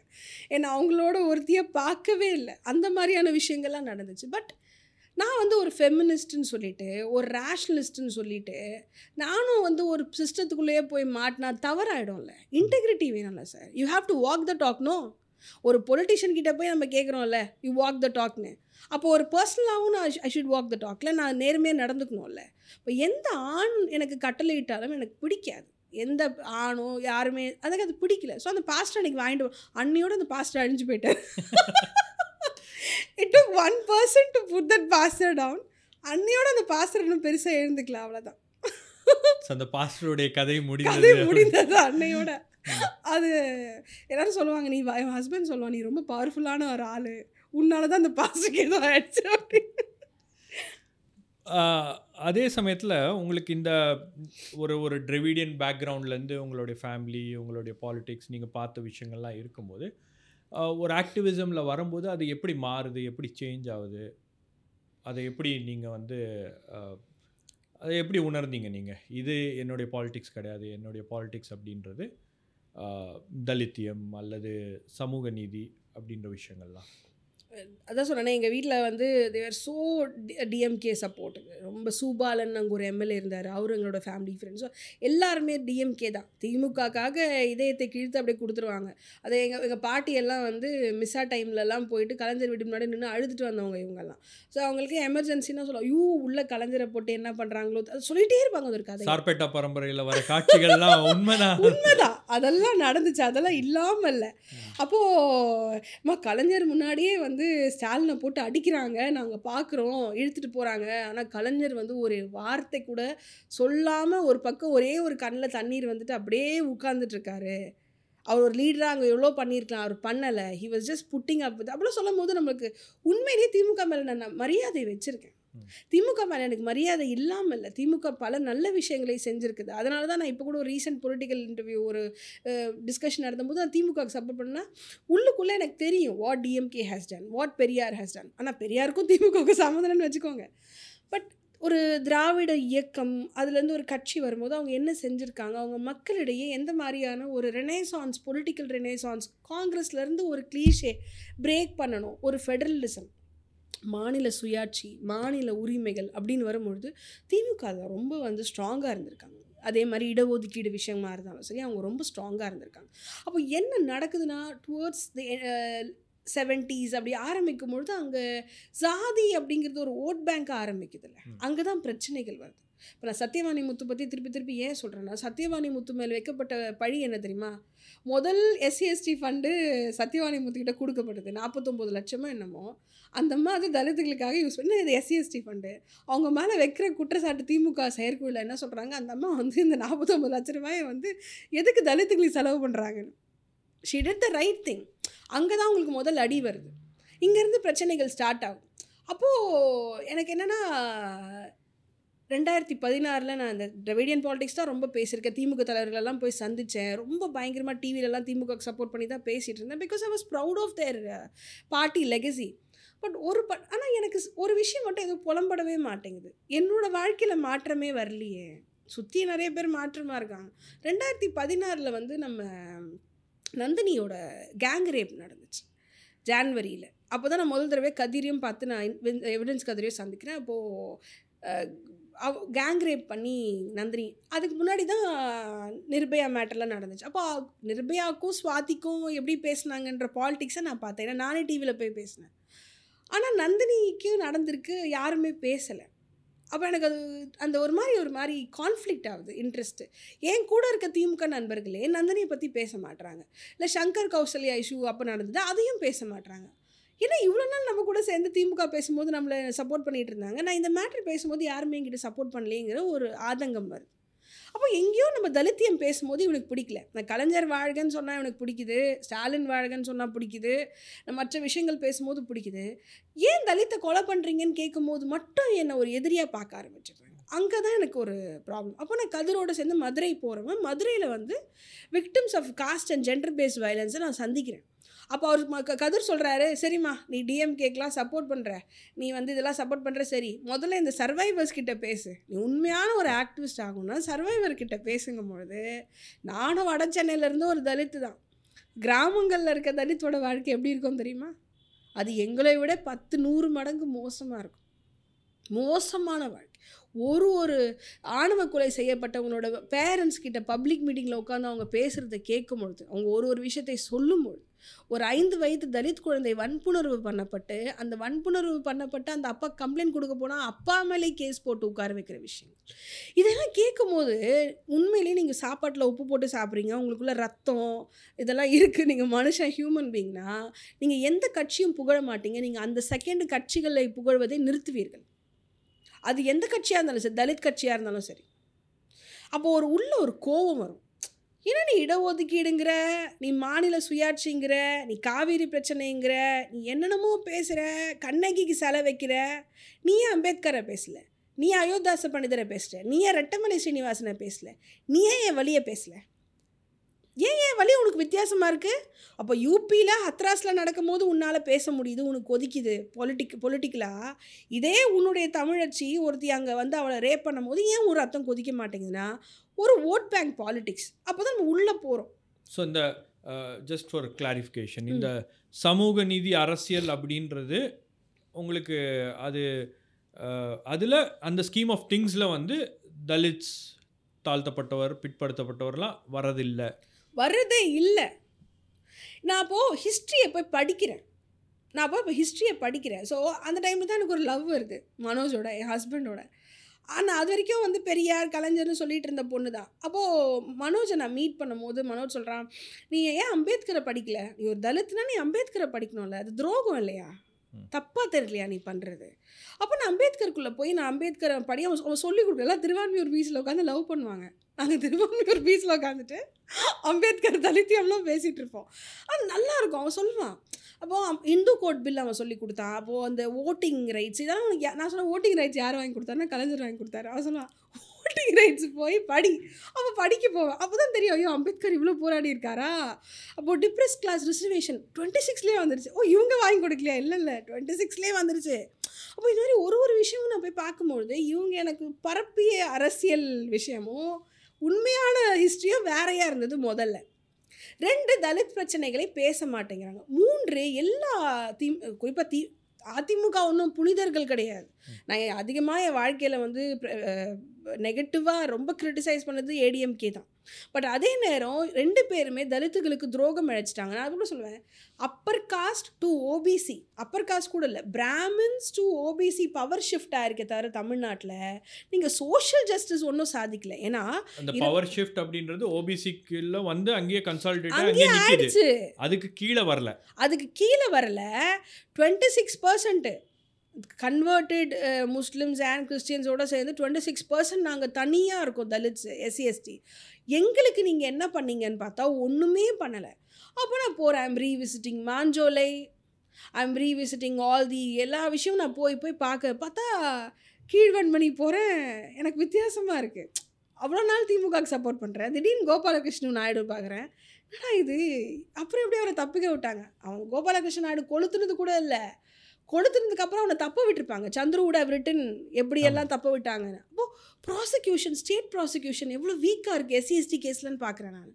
அப்போ இதெல்லாம் படிக்கும் பொழுது எனக்கு ஒரு ஒரே நாளில் ஒரு ரெவலேஷனாக இருக்குது என்ன இது? நம்மளை ஏமாத்திட்டாங்களோ? இந்த பாரதி ராஜா பாரதி ராஜா படம் இருக்குல்ல எண்ணுயிர் தோழன் பாபு. பாபு மாதிரி ஃபீல் ஆயிட்டேன் நான். பாபு எல்லாம் பண்ணுவான். பாபு வந்து தலைவர் தலைவர்னு எல்லாம் பண்ணுவான். ஆனால் பாபு வந்து அவனுக்கு அந்த தலைவர் நாய் மாதிரி தான் பார்ப்பார். அப்போ நானும் அவனுக்கு அதான் இல்லை. நான் வந்து எவ்வளோ மாடர்னாக பாபுவாவது அப்படி இருந்தா- நான் மாடர்னாக இங்கிலீஷில் பேசிட்டு DMK's bearer social justice body அப்படின்னு பேசினா கூட நீ என்னை வந்து என்ன சொல்லுவேன் நான் உனக்கு பிச்சை போட்டேன்னு சொல்லுவேன் யார் அம்பேத்கர் கொடுத்த இடஒதுக்கீடை வெள்ளைக்காரன் கொடுத்த இடஒதுக்கீடை நீ நான் உனக்கு பிச்சை போட்டேன்னு வேற சொல்லுவேன் நீ எனக்கு ஜட்டி போட்டேன்னு சொல்லுவேன் பெனோ பெனோவோலண்ட் கேஸ்டஸ். இதெல்லாம் எனக்கு பிடிக்கல. Because I am comparing my fight with Dalit Panthers also with Black Panthers எனக்கு ஆஃப்ரிக்கன் நான் நிறைய உலகளவில் நிறைய படிக்கக்கூடிய பெண். நான் பிளாக் ஹிஸ்ட்ரி படிக்கிறேன். அங்கே இருந்த போராட்டங்களை பார்க்குறேன். அங்கே யாருமே பிளாக் எதிர்த்தாங்க. ஒயிட்ஸை அடித்தாங்க பிரச்சனை நடந்தது. லிஞ்ச் கூட பண்ணாங்க. நீ இப்படி தான் போராடணும்னு எவனும் கிளாஸ் எடுக்கல வேலைக்காரன். ஆனால் நீ எனக்கு கிளாஸ் எடுக்கிற? நீ இப்படி தான் போராடணுன்ற நீ இதுதான் எழுதணுங்கிற? நீ சொல்கிறது அரசியலா? நீ சொல்கிறது அரசியலா? இன்றைக்கி நீ சொல்கிற குஷ்பு சரின்ற வார்த்தை யூஸ் பண்ணிட்டாங்க. எல்லோரும் வாங்க சண்டை போடலாம் நூறு இடத்துல கூப்பிட்றீங்க. ஆமாம் குஷ்பு சொன்னது தப்பு தான் யாரும் இல்லைன்னு சொல்லலை. அப்போ ஆர்எஸ் பாரதி சொன்னது? அப்போ பொன்முடி சொன்னது? டிஆர் பாலு சொன்னது? நான் கேட்குறேன் அப்போ அவங்கெல்லாம் சொன்னது?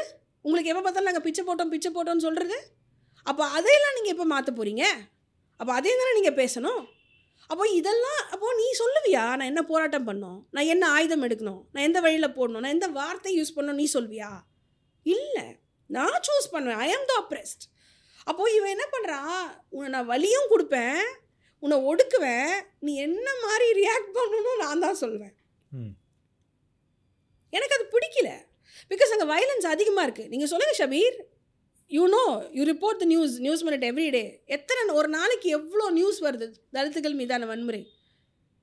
இவங்க அதுக்காக பேசுகிறாங்களா வேங்க வயல் போனாங்களா? ஏங்க எனக்கு ஒரு மாதம் தண்ணி குடிக்க முடியலங்க. வீட்டில் உட்காந்துட்டு அந்த நியூஸை கேட்டு அப்போது ஒருத்தன் தண்ணியை குடிச்சிருக்கானா? அவனோட சைக்கிக் என்ன ஆகுறது? அவனோட drama the emotional drama of being a Dalit என்னங்க? How anybody spoken about it அவன் நினைக்கிறான்? ஒருத்தர் கொலை பண்ணாலோ ரேப் பண்ணாலோ தான் வயலன்ஸ்னு நினைக்கிறான். But the emotional drama of being untouchable in the state அந்த ஸ்டேட்டே ஒரு கேவலமான ஸ்டேட்டு ஊப்பி மாதிரினா எனக்கு பிரச்சனை இல்லை. You claim yourself progressive you claim yourself social justice party நீ சோஷியல் ஜஸ்டிஸ் ஃபாரம்னு டெல்லியில் கூட்டிகிட்டு போயிட்டு ஈஸ்வரனை உட்கார வச்சுருக்கேன். ஈஸ்வரன் யார்? கோகுல்ராஜ் கொலை ஞாபகம் இருக்கா? இவன் நான் சோஷியல் ஜஸ்டிஸை கட்டி காப்பாற்ற போகிறான் கோப்பா போகிறாரு மரியாதை வேறு கொடுக்கணும். இல்லைன்னா கோவம் வந்துடும் இல்லை சொல்கிறேன் அப்போது நீங்கள் மைனாரிட்டி ரைட்ஸ் இப்போ சி எனக்கு இன்னொரு இன்டர்செக்ஷன் இருக்கு. நான் ஒரு கிறிஸ்டியன். நீ அதுக்கு அதுக்கு வரேன் நான். அதுக்கு முன்னாடி இப்போ இந்த இந்த சோஷியல் ஜஸ்டிஸில் இருக்கக்கூடிய இந்த குறைபாடுகள் இதெல்லாம் வந்து ஒரு இன்டர்னல் டிஸ்கஷனாக கூட டிஎம்கேவில் இல்லை. இல்லை அப்படின்றது ஒரு விஷயமா இருக்கு. ஆமா. அப்போ போய் பார்க்குறேன் யாரெல்லாம் திராவிட கழகத்தை நிறுவனம் பார்த்தா நாயர் முதலியார் நாடார் ஜாதி பேருங்களை பாருங்கள் இன்னைக்கு கூட நீங்கள் ஜாதி பேரை எடுத்துட்டேன்னு சொல்கிறீங்களே திராவிட கழக முன்னோடிகள்னு நீங்கள் யார் பேரை போட்டிருக்கீங்க? அவங்க பேர்லேருந்து உங்களால் இன்னும் ஜாதி எடுக்க முடியலல்ல? ஜாதி அரசியல் தானே பண்ணுறீங்க நேரு போகிறது ஜாதி மீட்டிங் தானே போகிறாரு கேகேஎஸ்எஸ்ஆர் ராமச்சந்திரன் எந்த மீட்டிங் போகிறாரு ரெட்டி மீட்டிங் தானே போகிறாரு அப்போது நீங்கள் இவ்வளோ ஜாதியும் பேசுகிறாங்க ஜாதியற்றவர்கள் தலித்துகள். ஆனால் நீங்கள் தலித்தையும் பேச மாட்டீங்களே. அதுதான் எங்களுக்கு கோவம் வருது. தலித்துகளுக்காக நீங்கள் உங்கள் பாட்டியில் மாவட்ட செயலாளர்கள் ஏன்னா 72 ரெண்டு பேரும் நம்ம சொல்கிறீங்க அதில் ஒரே ஒரு தலித்து தான் மாவட்ட செயலாளர். எப்படிங்க? டுவெண்ட்டி ஃபைவ் பர்சன்ட்டுங்க நாங்கள் டுவெண்ட்டி சிக்ஸ் பர்சன்ட்னு சொல்கிறேன் அறுபத்தஞ்சு சதவிகிதம் இப்போ எடுத்த ரிப்போர்ட்டில் சர்வேல ஆஃப்டர் த ஸ்டேட் எலெக்ஷன் அறுபத்தைந்து சதவிகிதம் தலித்துகள் திமுக ஓட்டு போட்டிருக்காங்க.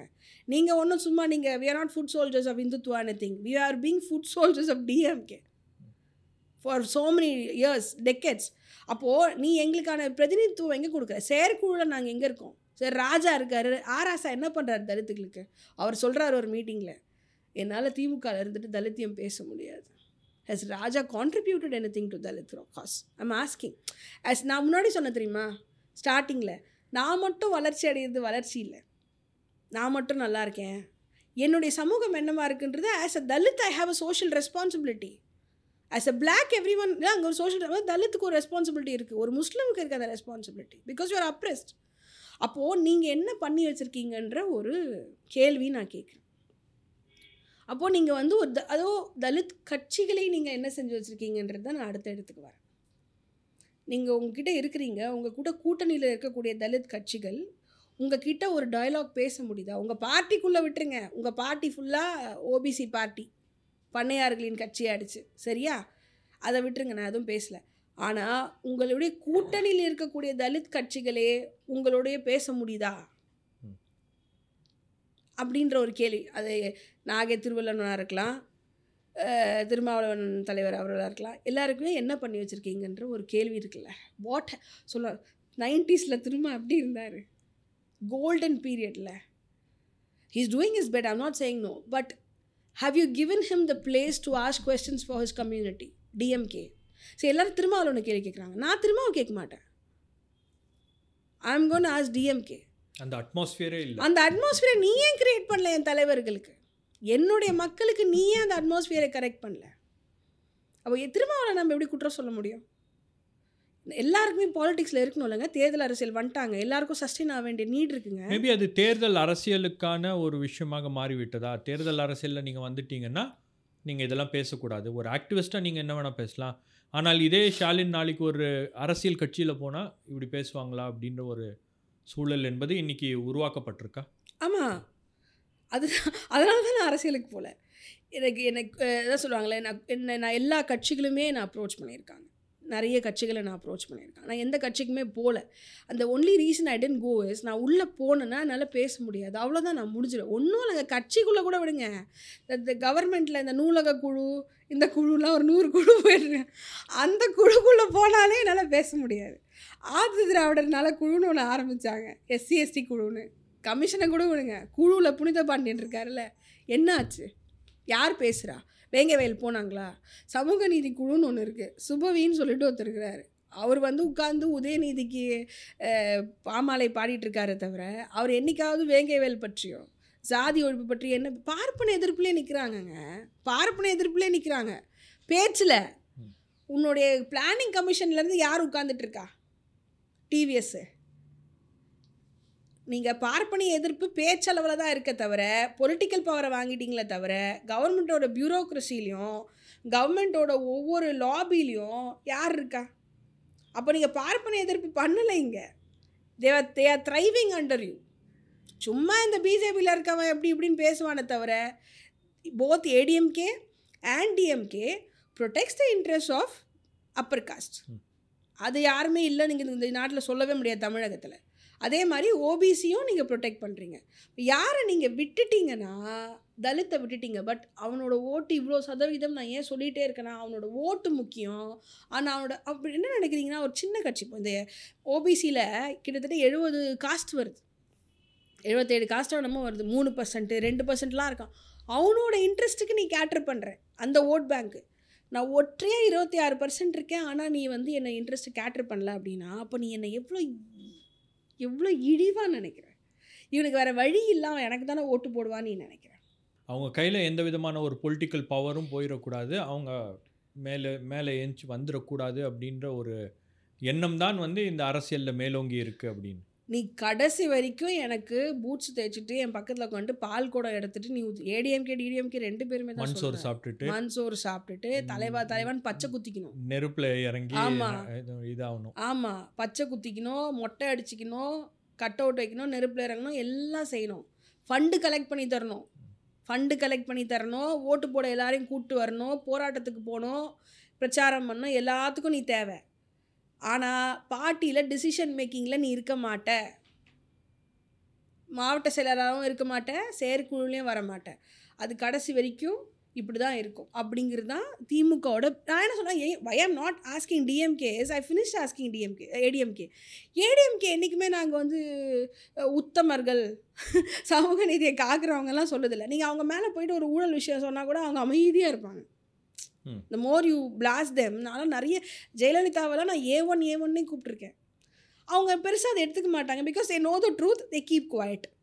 DMK has the audacity that when I am criticizing you you you slander me and then you stop me from doing it. என்ன காரணம்னு நினைக்கிறீங்க? அதுக்கு உங்களுடைய ஐடென்டிட்டி ஒன்று ரெண்டாவது உங்களுடைய ரிலீஜியஸ் பேக்ரவுண்ட் வந்து ஒரு விஷயமா இருக்குமா? நீங்கள் உங்களுக்கு ஒரு ஒரு ஒரு மல்டிபிள் ஐடென்டிட்டிஸ் இருக்குது for example you're woman you have an opinion அது ஒரு மிகப்பெரிய பிரச்சனை. ரெண்டாவது you you belong to Dalit காஸ்ட்ன்றதுனால அது ஒரு மிக முக்கியமான காரணமாக இருக்குது நீங்கள் பேசக்கூடாது. இதெல்லாம் நீங்கள் ஏன் பேசுகிறீங்க நீங்கள் வந்து ஃபெமினிசம் பேசுங்க மற்ற விஷயங்கள் பேசுங்க எல்லாம் ஓகே. ஆனால் நீங்கள் அரசியல் பேசாதீங்க அப்படின்றாங்களா? திமுகவே எடுத்துக்கோங்க. கனிமொழி பொ துணை பொது செயலாளராக இருக்காங்களா? பொது செயலாளர். கனிமொழி எந்த டெசிஷன்ஸ் திமுக சார்பில் எடுக்கிறாங்க? இல்லை what is any independent opinion she's giving she herself does not have agency in parties working that's what I feel as பாமரர். உள்ளே என்ன நடக்கும் தெரியாது. ஒரு ஒரு ஒரு ஒரு அப்- ஒரு ஒரு is a person who reviews politics of the state கனிமொழியே வந்து ஒரு ஆர்ட் அண்ட் கல்ச்சர் விங்கு மாதிரி தான் அவங்களுக்கு இருக்குது பார்லிமெண்ட்டில் எல்லாம் பேசுகிறாங்களே தவிர ஸ்டேட் பாலிட்டிக்ஸில் அவங்களோட இம்பேக்ட் என்னன்னே தெரியல. இதுதான் பெண்களுக்கு திமுக கொடுக்குற இடம். நிறைய பேரை பார்த்துட்டோம். Maybe one person Subbulakshmi Jagadeesan was there அது தவிர வேறு யாருக்குமே இந்த இம்பார்ட்டன்ஸு பெண்களுக்கு திமுகவில் கிடைக்கல. மாவட்ட செயலாளர்களே பெண்கள் வந்து ரொம்ப கம்மி தான் ரெண்டோ மூணோ. நான் என்ன சொல்கிறேன் நீ வந்து ஊரில் வந்து விமன்ஸ் பில் பேசுகிற அது பேசுகிறேன்னா முதல்ல உன்னோட பார்ட்டிலே விமனோட ரெப்ரசன்டேஷன் எங்கே இருக்குன்னு நம்ம கேட்கணும்ல? உள்ளாட்சியில் கொடுத்துருக்காங்க உள்ளாட்சியில் கொடுத்தது பஞ்சாயத்து ராஜ் காங்கிரஸ். சரியா? அதை நம்ம இவங்க கொண்டு வந்த மாதிரி பேசுகிறாங்க first thirty three percent Kalaignar கொண்டு வந்தார். ஃபிஃப்டி பர்சன்ட் ஜெயலலிதா கொண்டு வந்தது. முதல்ல அதையும் நம்ம பேசணும். அதே உள்ளாட்சியில் இருக்க தலித் பெண்களுடைய நிலைமை என்ன அது டெய்லி நீ ப்ரொடெக்ட் பண்ணியா? நீ என்ன தெரியுமா சொல்கிற உனக்கு ரிசர்வேஷன் இருக்குது நீ வந்துட்ட. அதுக்குள்ள வர கான்சிக்வன்ஸை நீயே பார்த்துக்கோன்னு சொல்கிறேன் என்னை பனிஷ் பண்ணுற அந்த இடஒதுக்கீட்டை நான் யூஸ் பண்ணுறதுக்கு உள்ளாட்சிகளில். கொடியேற்ற முடியல மலத்தை கலக்கிறான் போர்டை உடைக்கிறான் சாணியை உடைக்கிறான் ஒவ்வொரு ஊராட்சி மன்ற தலித் ஊராட்சி மன்ற தலைவியோட புருஷனோட ட்ரெஸ்ஸை கட்டி ஓட விடுறான். அந்த பெண்களை அவமானப்படுத்துறீங்க. டெய்லி வரதுல நியூஸ் நீங்கள் தானே கவர் பண்ணுறீங்க நியூஸ் மினிட்ல தலித் பஞ்சாயத்து லீடர்ஸை சேர் கொடுக்க மாட்டேன் சேர் கொடுக்க மாட்டேங்கிறாங்க. பதவி ஏற்க விடலைங்க. ரெண்டு வருஷமா. அப்போது இடஒதுக்கீடு நீங்கள் கொண்டு வந்திருந்தா நீங்கள் கண்டிப்பாக அவங்கள நீங்கள் சப்போர்ட் பண்ணியிருப்பீங்கல்ல. ஏன் சப்போர்ட் பண்ணல? பிகாஸ் இட் வாஸ் காங்கிரஸஸ் அதுக்கு நான் காங்கிரஸ்க்கு அதுக்கான இதை நான் கொடுக்கணும். ஆனால் அதை கொண்டு வந்ததுக்கு காரணம் கான்ஸ்டியூஷனும் அம்பேத்கரும் தான் it's a constitutional remedy it's not DMK's thing இந்த இந்த புரிதலே நிறைய பேர் இருக்க மாட்டேங்குது. அப்போது பெண்களுக்கான இடம் திமுக இல்லைங்க. ஸ்டாலின் கலைஞர் ஸ்டாலின் ஸ்டாலினுக்கு அப்புறம் இ- உதயநிதி அதுக்கப்புறம் இப்போ இன்பநிதிங்கிறாங்க. It's very patriarchal pattern like can you see that எங்கேயுமே டிசை பெரிய இடத்துல எங்கேயுமே பெண்களே இல்லை திமுகவில் அப்போ அப்போது மற்ற பெண்களை அவங்க எப்படி பேச விடுவாங்க? விமன் வித் ஒப்பீனியன் நீங்கள் சொன்னீங்கல்ல they will never accept women with opinion and that too ஒரு Christian women that too a Dalit woman அவங்களால ஏற்றுக்கவே முடியாது. ஏங்க சத்யவாணி முத்து கதறி அழுத அப்படி ஒரு சுயசரிதை எழுதியிருக்காங்க அவங்க பட்ட அவமானங்களில். அவங்க ஃபேமிலியோட நான் பேசினேன். ஒரு ஆறு மாதம் முன்னாடி கூட அவங்க ஃபேமிலியோட பேசினேன். சத்யவாணி முத்து கதறி அழுதாங்க அந்த மாதிரி ஒரு விஷனரியை பார்த்துருக்க முடியாது சார் அந்த கைரிக்ஷா ஒழிக்கும் திட்டம் சத்யவாணி முத்துவோட பிரெயின் சைல்டு அந்த ஒரு ரூபாய்க்கு ஒரு படி அரிசி சத்யவாணி முத்துவோட பிரெயின் சைல்டு ஏன்னா அவங்க கீழே கிராஸ் ரூட் பாலிடிக்ஸ்ல ஆமா, வந்தாங்க அவங்களுக்கு தெரியும். ஏன்னா வடச்சல தானே ரிக்ஷாக்கார கை வண்டி இழுத்துட்டு இருந்தான் அப்போ இதெல்லாம் சத்யவாணி முத்தோட பிரெயின் சைல்டு இருக்கும்போது அப்புறம் போய் எல்லாருக்கும் திடீர்னு ஒரு இது பண்ணுறாங்க ஃபேமிலி பிளானிங் டிரைவ் டிஎம்கே கொண்டு வராங்க. பார்த்தா எல்லார் ஃபேமிலி பிளானிங்கும் யாருக்கு அதிகமாக பண்ணுறாங்கன்னா தலித்துக்கு. You remember the Muslim family planning thing done by Sanjay Gandhi. Exactly something similar happen with Dalits here and again now they இங்கே இங்கே அது மாதிரி ஒரு விஷயம் நடக்கும்போது அவங்க சொல்கிறாங்க நீங்கள் பண்ணுறீங்க போய் அவங்க எதுக்கு பண்ணுறாங்கன்னு தெரியாமல் நீங்கள் பண்ணிட்டு இருக்கீங்கன்னு அவங்க அப்போஸ் பண்ணுறாங்க இது எல்லாமே அவங்களுக்கு பிடிக்கல. இன்னொன்று அவங்க ஆதிதிராவிடர் ஃபண்டை நல்லா யூட்டிலைஸ் பண்ணுறாங்க இது எதுவுமே திமுக இருக்கவங்களுக்கு அப்போவே பிடிக்கல. அப்போது சத்யவாணி முத்துங்கிற ஒரு பெண்ணு பேசுந்த ஓட்டு வேணும். சேரி மக்கள் எல்லாம் டிஎம்கேக்கு வர்றதுக்கு உங்களுக்கு சத்யவாணி முத்து வேணும். ஆனால் அதே மக்களுக்கு ஆட்சிக்கு வந்த பிறகு திருப்பி கொடுக்கும்போது சத்யவாணி முத்து வேணாம் தானே அவங்களை அவ்வளோ பர்சனலாக கேட்ரு கேட்ரு அசாசினேஷன் பண்ணீங்க? பெண்கள் வெறும் அரசியல் கூலிகள் அப்படின்ற ஆமா, ஏன்னா கட்டுரையே இருக்குமே. ஆமாம் கட்டுரையில் நீங்கள் எழுதியிருக்கீங்க. அரசியல் கூலிகளா பெண்கள்னு இருக்கும். ம். அப்போது உனக்கு அர பெண்கள் அரசியலில் இல்லைன்னு சொல்லவே முடியாது. அவங்க தான் அதிகமாக இருக்காங்க எல்லா லெவல்ஸ்லேயும் ஆனால் மேல்மட்டம் போக போக அவங்க இருக்க மாட்டாங்க. அப்போ அவங்க இப்போ தமிழ்நாடு இவ்வளோ பேட்ரியாக இருக்கலா இருக்குது இன்க்ளூடிங் விசிகே அதில் எழுதியிருக்கீங்களே நீங்கள் அந்த கட்டுரையில் நான் படிக்கிறேன். அரசியல்வாதிகளை எடுத்துக்கொள்வோம். மைக்கை பிடித்து முழங்குவதற்கு முன் பெரியோர்களே தாய்மார்களே என்று தாங்கள் முதல் வணக்கத்தை வைக்கிறார்கள். ஏன் அவர்கள் தந்தையர்களை நினைவு கூறுவதில்லை அப்படின்னு. லேடிஸ் தான் ஓட்டு. எம்ஜிஆர் ஏன் போய் எல்லா பாட்டியும் கட்டிப்பிடிக்கிறாரு பாசம் எல்லாம் ரெண்டாவது. ஃபோட்டோக்கு நல்லா இருக்குமோ? தாய்மார்களை கவரணும். தாய்மார்களை கவரணும். ஏன் இப்போ அந்த ஆயிரம் ரூபாய் கொண்டு வராங்க? ஏன் மிக்ஸி கொடுக்குறாங்க? ஏன் தாலி கொடுக்குறாங்க? தாலிக்கு தங்கம். இல்லைன்னா கொடுத்தது ஜெயலலிதா. இல்லை எல்லா விஷயமும் ஏன் பெண்களுக்கு கொடுக்குறாங்க? கிரைண்டரு எல்லாமேனா பெண்கள் வந்து அவங்க ஒரு மிகப்பெரிய vote bank. They they are more than men அப்போ அந்த ஓட் பேங்க்கை கவர் பண்ணணும்னா அவங்க பெண்களை கவர் பண்ணுறாங்க ஒரு உன்னை ஏமாத்துறாங்க. இந்த வீட்டில் கணவர்கள் வந்து ஸ்வீட் பாக்ஸ் வாங்கி வந்து கொடுத்துட்டு வீட்டில் பெண்களை எல்லா வேலையும் செய்ய வைப்பாங்க. அந்த மாதிரி நான் உனக்கு இதெல்லாம் பண்ணுவேன் இவங்க கூட நல்லா தெய்வமே அப்படின்வேன். ஆனால் நீ உன்னோட உழைப்பு சுரண்டல் வீட்டில் பண்ணுவாங்க பாருங்கள் பெண்களை. அரசியலையும் அப்படி தான் நீ யாரை கையெடுத்து கும்பிடுறியோ அவர்களுடைய உழைப்பு ஏன்னா பெண்கள் வளங்களை அடையிறதே இல்லை ஷபீர். நீங்கள் சவுத்து நார்த் எந்த டிஸ்ட்ரிக்ட் போனாலும் ஒரு ஒரு தடவையும் அந்த குறிப்பாக தலித் பகுஜன் இல்லை ட்ரைபல் பெண்கள் எடுத்துக்கோங்க. அவங்க ஒரு ஒரு தடவையும் தண்ணி பிடிக்கிறதுக்கு கூட அவங்க பள்ளி பருவத்தை தொலைக்க வேண்டியிருக்கு. அவங்க ஒரு ஒரு கவர்மெண்ட் ஸ்கீமுக்கும் அலைய வேண்டியிருக்கு. ஆரம்ப சுகாதார நிலையத்தில் போய் அலைய வேண்டியிருக்கு. பார்க்குறீங்கள if you really give importance to women அவங்க அவங்க ரிசோர்ஸ் ஆக்சஸ் பண்ணுறதை ஈஸ் ஆஃப் பண்ணோம்ல? சரி காலனியில் உட்காந்துக்கிட்டு நீ ஊருக்கு நடுவில் இருக்க பிஹெச்சிக்கு வரணுனாலே எவ்வளோ நேரம் ஆகுது? ரேஷன் எவ்வளோ பிரச்சனையாக இருக்குது கால் காலேஜுக்கு போகிறது ஒரு பிரச்சனையாக இருக்குது ஏன்னா பஸ்ஸு போகணும். அப்போது ஊரோட கடைசியிலேருந்து அவங்க ஒரு காலேஜுக்கு போகணுன்னா அவன் எப்படி படிக்க முடியும்? இதெல்லாம் யோசிக்கவே மாட்றாங்களே. அப்போ பெண்களுக்கான இடம் என்ன? அப்போது அவங்க வெறும் ஓட் பேங்க் அவர்களுக்கு பேச அப்போது தலித் பெண்கள் திருப்பி பேசும்பொழுது அது சத்யவாணி முத்தாக இருந்தாலும் சரி அது ஷாலினாக இருந்தாலும் சரி வேறு யாரும் இன்னும் நிறைய தலித் பெண்கள் பேசுகிறாங்க நான் மட்டும் பேசல நிறைய தலித் நான் பார்க்குறேன் தலித் ஆண்கள் இந்த கட்சியை குறை சொல்லும் போது கூட விட்டுருவாங்க. தலித் பெண்கள் பேசும்போது தான் அத்தனை அவமானங்களை பார்க்க வேண்டியிருக்கு. சொந்த குடும்பத்தை இழுத்து பேசுறது என்னோட தலித் ஐடென்டிட்டியை கேன்சல் பண்ணுறது ஏன்னா அவ்வளோ டீஹியூமனைஸ் பண்ணுறது ஏன்னா நீ எப்படி பேசலாம் நீ எப்படி பேசலாம்? உனக்கு எப்படி ஒப்பீனியன் இருக்கலாம்? விமர்சனம் மட்டும் இல்லை. ஒரு பொது ஒப்பீனியன் இருக்குல்ல அது வைக்கக்கூடாதுங்கிறாங்க. யூபிக்கு உனக்கு என்ன டிஃப்ரென்ஸ்ன்னு நான் கேட்குறேன் ஸோ ஒரு அரசியலை வந்து நீங்கள் காமெண்ட் பண்ணுறது அவங்களால தாங்கிக்க முடியலையா? அல்லது நீங்கள் அரசியலே பேசாதீங்க. நீங்கள் நீங்கள் வந்து ஃபெமினிசம் பற்றி பேசுங்க தலித் இஷ்யூஸை பற்றி பேசுங்க இல்லை மற்ற விஷயங்களை பற்றி பேசுங்க. ஆனால் இந்த பொலிட்டிக்கல் காமெண்ட்ரியை நீங்கள் கொடுக்காதீங்க. அன்றாடம் நடக்கக்கூடிய அரசியல் நிகழ்வுகள் குறித்து நீங்கள் ஒரு ஒரு விமர்சனமோ ஒரு பார்வையோ முன்வைக்க வேண்டிய அவசியம் இல்லை அப்படின்ற மாதிரி ஒரு ஒரு ஒரு எண்ணம் அவங்களுக்கு இருக்கா? அரசியல் பேசினா அவங்களுக்கு பிடிக்கும். எந்த மாதிரி அரசியல்னா ஓடி வருகிறான் உதயசூரியன் உதயநிதி உதயநிதி அப்படிலாம் பேசினா நிறைய லேடிஸ் பேசுகிறாங்க நான் இல்லைன்னா சொல்ல என்னோட புத்தகத்தில் எழுதியிருப்பேன். அந்த மாதிரி லேடிஸாக அவங்க அப்படியே பேட்டர்னைஸ் பண்ணுவாங்க பதவி கொடுப்பாங்க.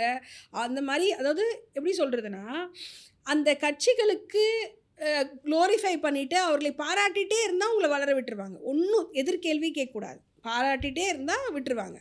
ஆனால் என்றைக்கு நீங்கள் தலித்தியம் பேசுகிறீங்களோ இல்லை அரசியல் பேசுகிறீங்களோ அவங்க அவங்க சொல்கிற அரசியல் தவிர ஒரு அரசியல் இருக்கும்ல அந்த அரசியல் பேசுகிறீங்களோ அவங்களால ஒத்துக்கவே முடியாது. இப்போ நீங்களே சொல்லுங்களேன் தமிழகத்தில் எத்தனை பொலிட்டிக்கல் கமெண்டேட்டர்ஸ் விமன் இருக்காங்க சொல்லுங்கள் மோஸ்ட்லி ஆல் மென் இல்லை? நானும் கொஞ்ச நாள் ரெண்டு வருஷம் சைலண்ட் ஆகிட்டேன் because of the number of threats abuses and trolls I received because எனக்கு அப்போ தான் குழந்த பிறந்திருந்தது. அண்ட் என்னால் அந்த குழந்தை கை குழந்தையோட அவ்வளோ திட்டம் எல்லாம் என்னால் வாங்க முடியல. Because I use to go to TV shows every time என்னால் முடியல. ஏன்னா எண்ட் ஆஃப் த டே அவ்வளோ சமூக வலைத்தளத்தில் இருக்கிறதுனால அந்த ஐடி விங் உங்களுக்கு தெரியும் எப்படி ரியாக்ட் பண்ணுவாங்க. பிஜேபியும் சரி டிஎம்கேவும் சரி. அப்போ என்னால் அங்கே இருக்க முடியல. ஒன்றும் இல்லைங்க. சிம்பிள் பெரியாரிஸ்ட் இருக்காங்கல்ல கட்சியில் இல்லாத பெரியாரிஸ்ட்டுகள் இருப்பாங்கல்ல. அவங்க எவ்வளோ மோசமாக தலித் பெண்களை பேசுவாங்க? தலித் அரசியலோ இல்லை அரசியலை பற்றி பேசினாலோ தெரியுமா? கம்யூனிஸ்ட்டுகள் இங்கே தமிழகத்தில் இருக்கக்கூடியவங்க. அவ்வளோ மோசமாக பேசுவாங்க. பெரியாரிஸ்ட். நீ யார் சொல்கிறதுக்கு இவங்க பேச வந்துட்டாங்க அப்படிங்கிற மாதிரி பேசுவாங்க. அப்போ உள்ளேருந்து ரொம்ப கோவம் வரும். நீ என்னை பேச வேணாம்னு நான் அடுக்கிறேன் எனக்கு எப்படி இருக்குன்னா என் வயிற்றில் கத்தியில் குத்திட்டு ஒரு பத்து பேர் சேர்த்து என் வாயை அப்படியே அடக்கிறான். எவ்வளோ கஷ்டம் இல்லை? I can't even scream of my pain that is what is happening in Tamil Nadu அவ்வளோ கஷ்டமாக இருக்குது அண்ட் எவ்ரி திங் இந்த ப்ரோக்ரெசிவ் மாஸ்க் அப்போது விமன் வந்து இன்டலெக்சுவலாக இண்டிபெண்ட் திங்கிங்கோட ஒப்பீனியன்ஸ் வைக்கிறது அவங்க கட்சியிலே வச்சா கூட அவங்களுக்கு பிடிக்காதுன்னு தான் நினைக்கிறேன். Nobody likes it I mean Jayalalithaa இருந்த வரைக்கும் கூட Jayalalithaa would have appreciated women but after ஆல்சோ also admk also doesn't have any women where are the women leaders what are they doing nothing தமிழகமே பெண்களுக்கான ஒரு அரசியல் சூழல் இல்லை. ஏன்? என் நான் ச- ஒரு கட்சியை ரொம்ப சப்போர்ட் பண்ணுறேன் தலித் கட்சின்னு சொல்லிட்டு ரொம்ப சப்போர்ட் பண்ணுறேன் because I've seen their fight from nineties அவங்களால வந்து நான் பயங்கரமாக இன்ஃப்ளூயன்ஸ் ஆயிருக்கேன். அந்த தலைவர்களோட நான் அவங்க எனக்கு ரொம்ப ஊக்கப்படுத்துவாங்க. அவங்க எல்லாருமே தலித்தியம் பேசலாம் ஊக்கப்படுத்தாமல் ரொம்ப ஊக்கப்படுத்துவாங்க. ஆனால் அந்த கட்சியை நான் ஒரு விமர்சனம் பண்ணிட்டேன்னா அடுத்த பத்து செகண்டுக்கு என்னுடைய சொந்த ரத்தங்களே நான் அவ்வளோ அவமானப்படுத்துகிறேன் அப்போது திமுக அதிமுக தலித்து நான் தலித்லாம் கிடையாது. ஆண்களுக்கு பெண்கள் அரசியல் பேசினா பிடிக்க மாட்டேங்குது அவ்வளோதான் அது ரொம்ப சிம்பிள். ஆண்களுக்கு பெண்கள் அரசியல் பேசினாலோ அவர்களுக்கு அட்வைஸ் சொன்னாலோ பிடிக்காது. நான் அவனை பேட்டர்னைஸோனா பண்ணுறேன் நீ வந்து பொன்முடி மேலே வாங்கிட்டு போயிடு. கவிதை பாடி நீ என்னை பற்றி நீ கவிதை பாடுறியா? உனக்கு மேடை கிடைக்கும். பொற்கிளி. பொறுக்கிழி கிடைக்கும். சரியா? எனக்கு வந்து நீ கவிதை பாடு என்னை பற்றி கட்டுரை எழுது என்னை பேட்டி எடு. அதுக்கெல்லாம் நான் உனக்கு ஓகே என்ன நீ விமர்சனம் பண்ணவோ நான் எப்படி அரசியல் பண்ணவோ நீ சொல்லக்கூடாது. அது எப்படி நீ சொல்லலாம்? அதனால தான் நான் அம்பேத்கரை ரொம்ப விரும்புகிறேன் அம்பேத்கரை. ஏன்னா அவரோட எல்லா போராட்டங்கள்லையும் பெண்கள் இருந்தாங்க. இப்போ கூட இன்றைக்கி மகாராஷ்டிராவில் மிகப்பெரிய அவங்க எல்லாருமே படித்த டிகிரியோடு இருக்காங்கன்னா அம்பேத்கர் ஐட் விமன் தான். ஆண்கள் கிடையாது. விமன் தான். அம்பேத்கர் சொன்ன அவன் குடிச்சிட்டு கிடப்பான். அவன் எப்படி இருக்கான்? அவனுக்கு சுயசிந்தனை இருக்காது. சரியாக இருக்க மாட்டான். அம்பேத்கர் சொல்கிறாரு ஒரு ஒரு கோவில் திருவிழாலையும் Ambedkar after coming from Columbia University எல்லா கோவில் திருவிழாலையும் மகாராஷ்டிராவில் போய் அம்பேத்கர் பேசுவார். நைட்டு பன்னெண்டு மணிக்கெலாம் என்ன சொல்லுவார் I I I believe in women only you can do the magic ஒரு பத்து வருஷம் ஒரு இருபது வருஷம் தயவு செய்து உங்கள் பிள்ளைங்களுக்காக கொடுங்க. இதெல்லாம் விட்டுருங்க. அப்படின்னு அம்பேத்கர் போய் பெண்கள்கிட்ட தான் பேசினார். He went to that red light area in Maharashtra அங்கே கூட போயிட்டு அவர் பெண்கள்கிட்ட தான் பேசினார். Because they know they can with conviction be better leaders than men அதனால தான் அவருடைய எல்லா போராட்டங்களையும் பெண்கள் கூடவே இருந்தாங்க. எல்லா போராட்டங்களையும் பெண்கள் கூட இருந்தாங்கல்ல. புத்திசம் இவ்வளோ பெரிய புத்திஸ்ட் ரெஃபர்மேஷன் மகாராஷ்டிராவில் நடந்தது காரணம் அம்பேத்கர் பெண்களோட போ நிறைய பெண்கள் தான் அதில் கலந்துக்கிட்டாங்க. அப்போது அந்த மாதிரி ஒரு அதான் சொல்ல he's a only feminist leader in this country or Periyar after that Periyar also he he ஒரு பாட்டு கன்ஃபார்மாக பெண்களோட ரொம்ப ஈடுபட்டு அந்த போராட்டங்களுக்கு பெண்கள் தானே அவங்களுக்கு சப்போர்ட் பண்ணாங்க. ஏன்னா பெண்கள் தான் பயப்பட மாட்டாங்க. ரொம்ப தே ஆர் த அப்ரெஸ்டு ஒரு ஒரு இப்போ டாஸ்மாக் எதிரான போராட்டம் எடுங்க எத்தனை ஆம்பளைங்க பண்ணுறாங்க பொம்பளைங்க தான் பண்ணுறாங்க ஏன்னா அவளுக்கு தான் கஷ்டம். ஒரு தண்ணி தொட்டி பிரச்சனைனா பொம்பளை தான் பண்ணுவான். ஏன்னா அவளுக்கு தானே end of the day she's stakeholder இல்லை. எங்களுக்கு வலி அதிகம். நாங்கள் பயப்பட மாட்டோம். ஒரு போலீஸ் உள்ளே வந்தால் இப்போ எங்களுடைய ஊர்லலாம் ஒரு போலீஸ் உள்ளே வந்தால் பொம்பளைங்க அங்கே வாசலே நிற்க வச்சுருவாங்க. எதுக்கு உள்ளே வர? என்ன உனக்கு? உனக்கு அப்படி தான் பேசுவாங்க. அந்த ஒரு ஒரு ஏஜென்சியோ ஒரு பவரும் பெண்களுக்கு இருக்குது எங்கே அரசியலில் உள்ளே விட்டால் இவங்க டோட்டலாக டேக் ஓவர் பண்ணிடுவாங்கன்னு பயப்படுறாங்க. பட் ஜெயலலிதா அந்த ஒரு விஷயத்துக்கு எனக்கு பிடிக்கும். என்னென்னா கேரக்டர் அசாசினேஷன் இவ்வளோ பண்ணி கூட நான் கூட சொன்ன கேரக்டர் அசாசினேஷன் பண்ணாங்க பார்ட்டிக்குள்ளே அவ்வளோ இஷ்யூஸ் இருந்தது but she was able to come but அவங்களுக்கு ஒரு சோஷியல் கேபிட்டல் இருந்துச்சு. ஒரு காஸ்ட் கேபிட்டல் இருந்தது. இங்கே இருக்கிற பிராமின்ஸ்க்கு பிஸ்னஸில் இருக்கவங்களுக்கு ஜெயலலிதா தேவைப்பட்டாங்க. ஷி இன்டகிரேட்டட் தட் ஒரு ஐடென்டிட்டி அவங்களுக்கு தேவைப்பட்டுச்சு. அவங்களுக்கு. அவங்களுடைய காஸ்ட் ஐடென்டிட்டியை ரிஃப்ளெக்ட் பண்ணக்கூடிய ஒரு பர்சனாலிட்டி எக்ஸாக்ட்லி அவங்களோட இன்ட்ரெஸ்ட்டுக்கு இவங்க தேவைப்பட்டாங்க. ஸோ அதுவும் இருந்தது. மக்கள் தான் செலக்ட் பண்ணாங்க. இல்லைன்னு சொல்லல. But these people supported her when she fell down ஆனால் அந்த ஒரு கட்ஸ் ஜெயலலிதாவுக்கு இருந்தது. நான் அன்றைக்குமே இல்லைன்னு சொல்லி இவ்வளோ அவமானப்படுத்தி இருபத்தி நாலு மணி நேரம் சோபன் பாபு பேரை எடுத்து இங்கே இருக்க ஆண்கள் மட்டும் அதான் என் புக்கில் எழுதியிருப்பேன். நான் அந்த ஒரே ஒரு இது ஆர்டிக்கல் தான் ஜெயலலிதாவை திட்டாமல் எழுதின ஆர்டிக்கல் ஏன்னா ஆண்கள் பண்ணாத விஷயம் கிடையாதுங்க. நீங்கள் அதில் சொல்லியிருக்கீங்க. உங்கள் ஜெயலலிதா குறித்து உங்களுடைய பார்வையும் மாறினதுக்கு இந்த விஷயங்கள்லாம் இந்த காரணம். விஷயம் காரணம். ஏன்னா என்ன ஒருத்த அவமானப்படுத்தும் போது தான் இன்னொருத்தரை பண்ணும்போது எனக்கு ஓவர் ஏன்னா ஆண்கள் அரசியலில் இருக்க ஆண்களுடைய பர்சனல் லைஃப் எல்லாம் பட்டவர்த்தனமாக வெளியில் இருக்குது நம்ம போய் புதுசாக ஒன்றும் கண்டுபிடிக்க வேண்டாம். அது ரொம்ப நார்மலைஸ் பண்ணி வச்சுருக்கோம்.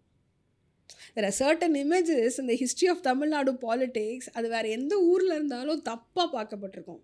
ஆனால் இந்த ஊரில் ரொம்ப நார்மலைஸ் பண்ணிட்டோம். இல்லை? டூ தௌசண்ட் நைன்லாம் யோசிச்சு பாருங்கள் அந்த ஃபோட்டோகிராஃப் யோசிச்சு பாருங்கள் அதே ஒரு பெண் அந்த இடத்துல இருந்தால் நீங்கள் ஏற்றுருப்பீங்களா மெரினா பீச்சில் ஏற்றுக்க முடியுமா நம்ம? இப்படி அப்போது அந்த அப்போ நார்மலைஸ் பண்ணியிருக்கேன். அப்போது ஜெயலலிதாவோடைய பர்சனல் லைஃப்பை பிடிச்சி நீ கூத்தாடின்னு சொல்கிறதோ உதயநிதி கூட ஒரு ரெண்டு ஃபோட்டோ போட்டிருந்தாரு. ரொம்ப ஒரு மாதிரி கவர்ச்சியாக இருக்குது ஃபோட்டோ போட்டு. அந்த ஃபோட்டோ போட்டு நீ இத்தனை பேரை கல்யாணம் பண்ண அதெல்லாம் கேட்காதீங்க. அவங்க பண்ணுற அரசியலை கேளுங்க. பாஜாத்தி பிரச்சனை இருந்துச்சா அதை பேசுங்க. Two thousand five well fifteen வெள்ளம் வந்துச்சா அதை பேசுங்க. அவங்க பண்ண கரப்ஷனை பேசுங்க. அவர்களுடைய பர்சனல் லைஃப் ஏன்னா எனக்கு நான் குழந்தைய வளரும் போது எனக்கு ஜெயலலிதா நைன்ட்டீஸில் ஜெயலலிதா இந்த சுற்றி இருக்க எல்லா ஆண்களுமே ஜெயலலிதாவோட பர்சனல் லைஃப்பை தான் பேசுனாங்க. அதுதானே தீப்பொறி ஆறுமுகம்லேருந்து வெற்றி கொண்டான்லேருந்து எல்லாருக்குமே வந்து ஜெயலலிதாவுடைய பர்சனல் லைஃப் தானே திமுக மேடைகள் பண்ணியிருக்காங்க. ம். இப்போது இவங்கெல்லாம் காஸ்ட் கேபிட்டலோட இருக்கிற அரசியல் வாரிசுகள் ஜெயலலிதாவை நான் அரசியல் வாரிசாக தான் பார்க்குறேன். இந்திரா காந்தி எப்படி அரசியல் வாரிசோ ஜெயலலிதாவை அரசியல் வாரிசு தான். காஸ்ட் கேபிட்டல் ரெண்டு பேருமே அப்பர் காஸ்ட்டு அப்போ இவங்களுக்கே இவ்வளோ கொடூரம் நடக்கும் பொழுது அரசியல் பேசக்கூடிய ஒடுக்கப்பட்ட சமூகத்திலிருந்து வருகிற பெண்களோட லைஃப் எப்படி இருக்கும்னு நான் கேட்குறேன் அப்போ அதை தான் நான் அனுபவிச்சுட்டு இருக்கேன். இப்போ நான் களத்துக்கு போனால் நீ இன்னும் நான் அரசியலில் போனால் நீ என்ன பண்ணுவியோ என்ன? பயமாக இருக்கே அரசியலுக்கு போனால் என்ன பண்ணுவேன்னு? அப்போ அதான் கே- அப்போ அந்த கட்ஸ் எனக்கு பிடிக்குது ஜெயலலிதாவை. அப்போது நான் அது ஜெயலலிதாவை புகழ்ந்து எழுதலை. உன்னோடைய ஆணாதிக்க மனப்பான்மையை சொல்கிறேன் நீயே ஒழுங்கு இல்லை பர்சனல் லைஃப்பில் நீ எப்படி போய் இன்னொருத்தரோட பர்சனல் லைஃப்பை அவமானப்படுத்தலாம்? அதை நீ நார்மலைஸ் பண்ணி வச்சிருக்கிய. பெண்களை மட்டும் ஏன் பர்சனல் லைஃப் சொல்லி பேசுகிற எத்தனை பேர் கூட படுத்தா எத்தனை பேரை கல- உனக்கு எதுக்கு அந்த வேலை? அது அவளோட லைஃபு பொலிட்டிக்கலாக தப்புனா பொலிட்டிக்கலாக தப்பு மட்டும் பேசு. இன்றைக்கி மட்டும் இல்லை எல்லா கட்சிகளுமே சொல்கிறேன் அது எந்த கட்சிகள் புதுசாக வர கட்சிகளாக இருந்தாலும் சரி ஒரு ஒரு பெண்ணுடைய பர்சனல் லைஃப் எடுத்து பேசாதீங்கன்றேன். கனிமொழி சந்தித்த பிரச்சனைகள் எவ்வளோ இருக்குது ஜ கனிமொழியும் ஜெயலலிதாவும் ஒரே மாதிரி தான் சந்திச்சாங்க இல்லையா? ஆனால் கனிமொழிக்கு அவங்க பாட்டிலேருந்தே சப்போர்ட் கிடைக்கல.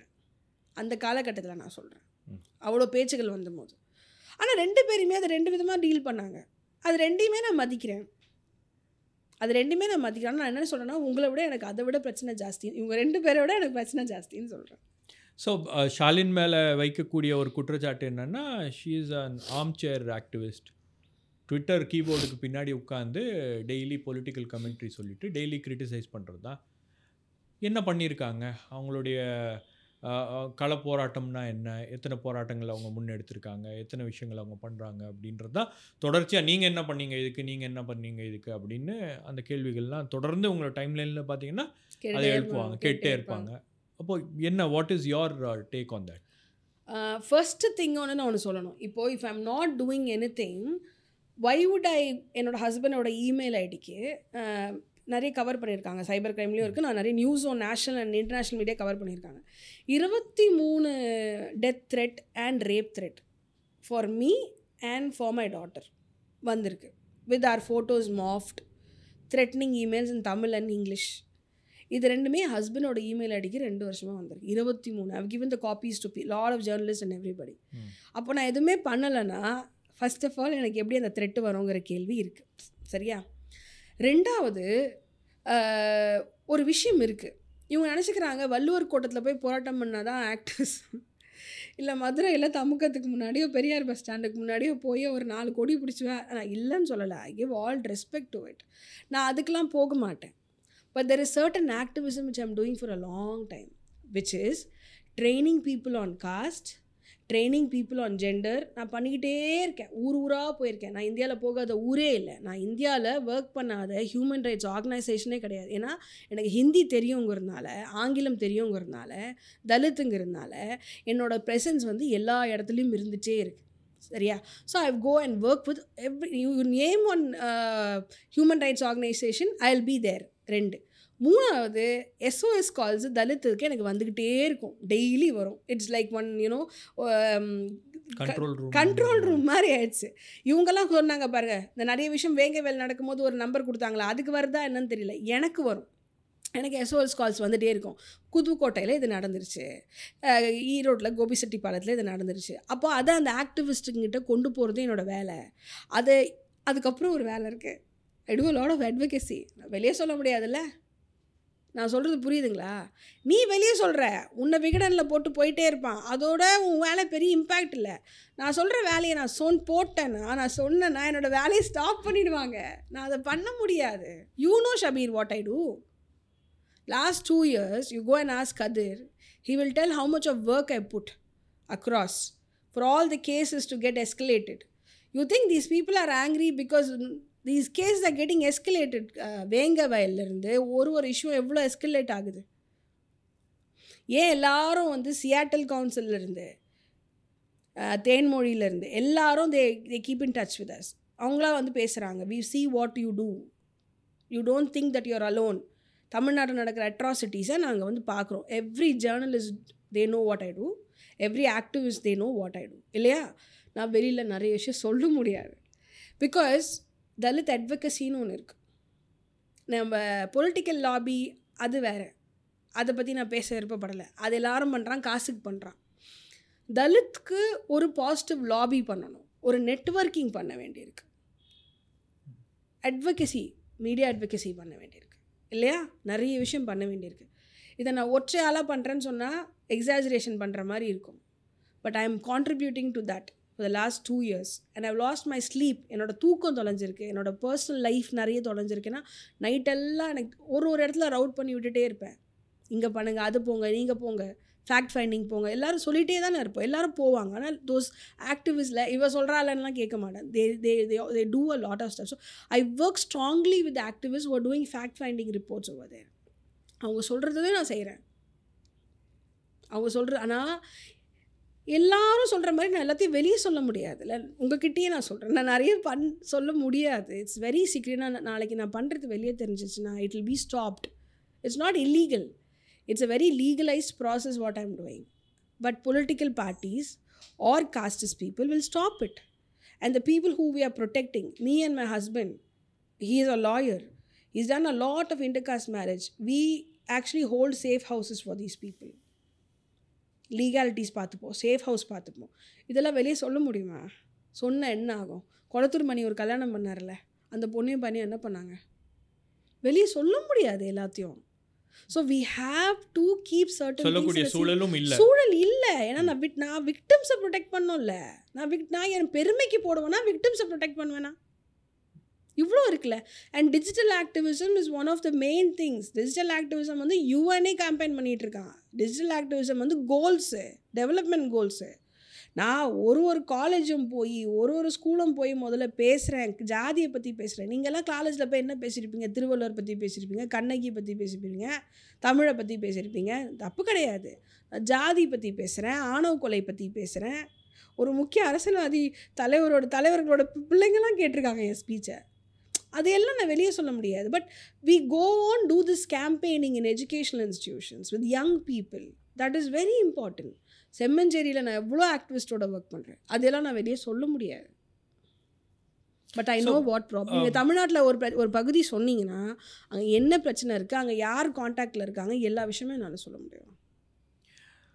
உங்கள் மீது தொடர்ந்து வைக்கப்படக்கூடிய ஒரு குற்றச்சாட்டு என்னன்னா இந்த மாதிரி நீங்கள் வந்து டிஎம்கேவுக்கு எதிராக தொடர்ந்து பேசிகிட்டு இருக்கீங்க this will pave way for BJP BJP உள்ளே வர்றதுக்கு திமுகவை பலவீனப்படுத்தக்கூடிய சக்திகள்லாம் தமிழ்நாட்டில் இயங்கிட்டு இருக்காங்க அதில் அதுதான் வந்து இங்கே நடந்துட்டுருக்கு தொடர்ந்து திமுக மீது இந்த குற்றச்சாட்டுகள் வைக்கிறதுனால அது பிஜேபிக்கு தான் ஆதாயமாக அடையும்.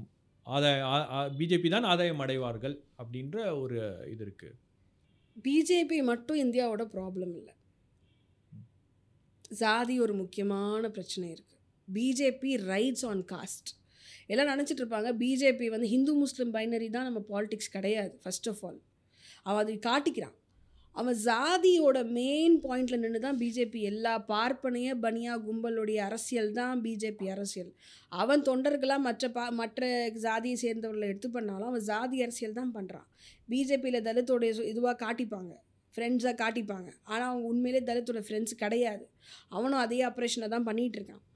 ஆனால் எனக்கு இப்பொழுதைக்கு என்ன பேர்னிங் கொஸ்டின் இருக்குன்னா ஒரு பக்கம் என்னை பிஜேபி அடிக்கிறான்.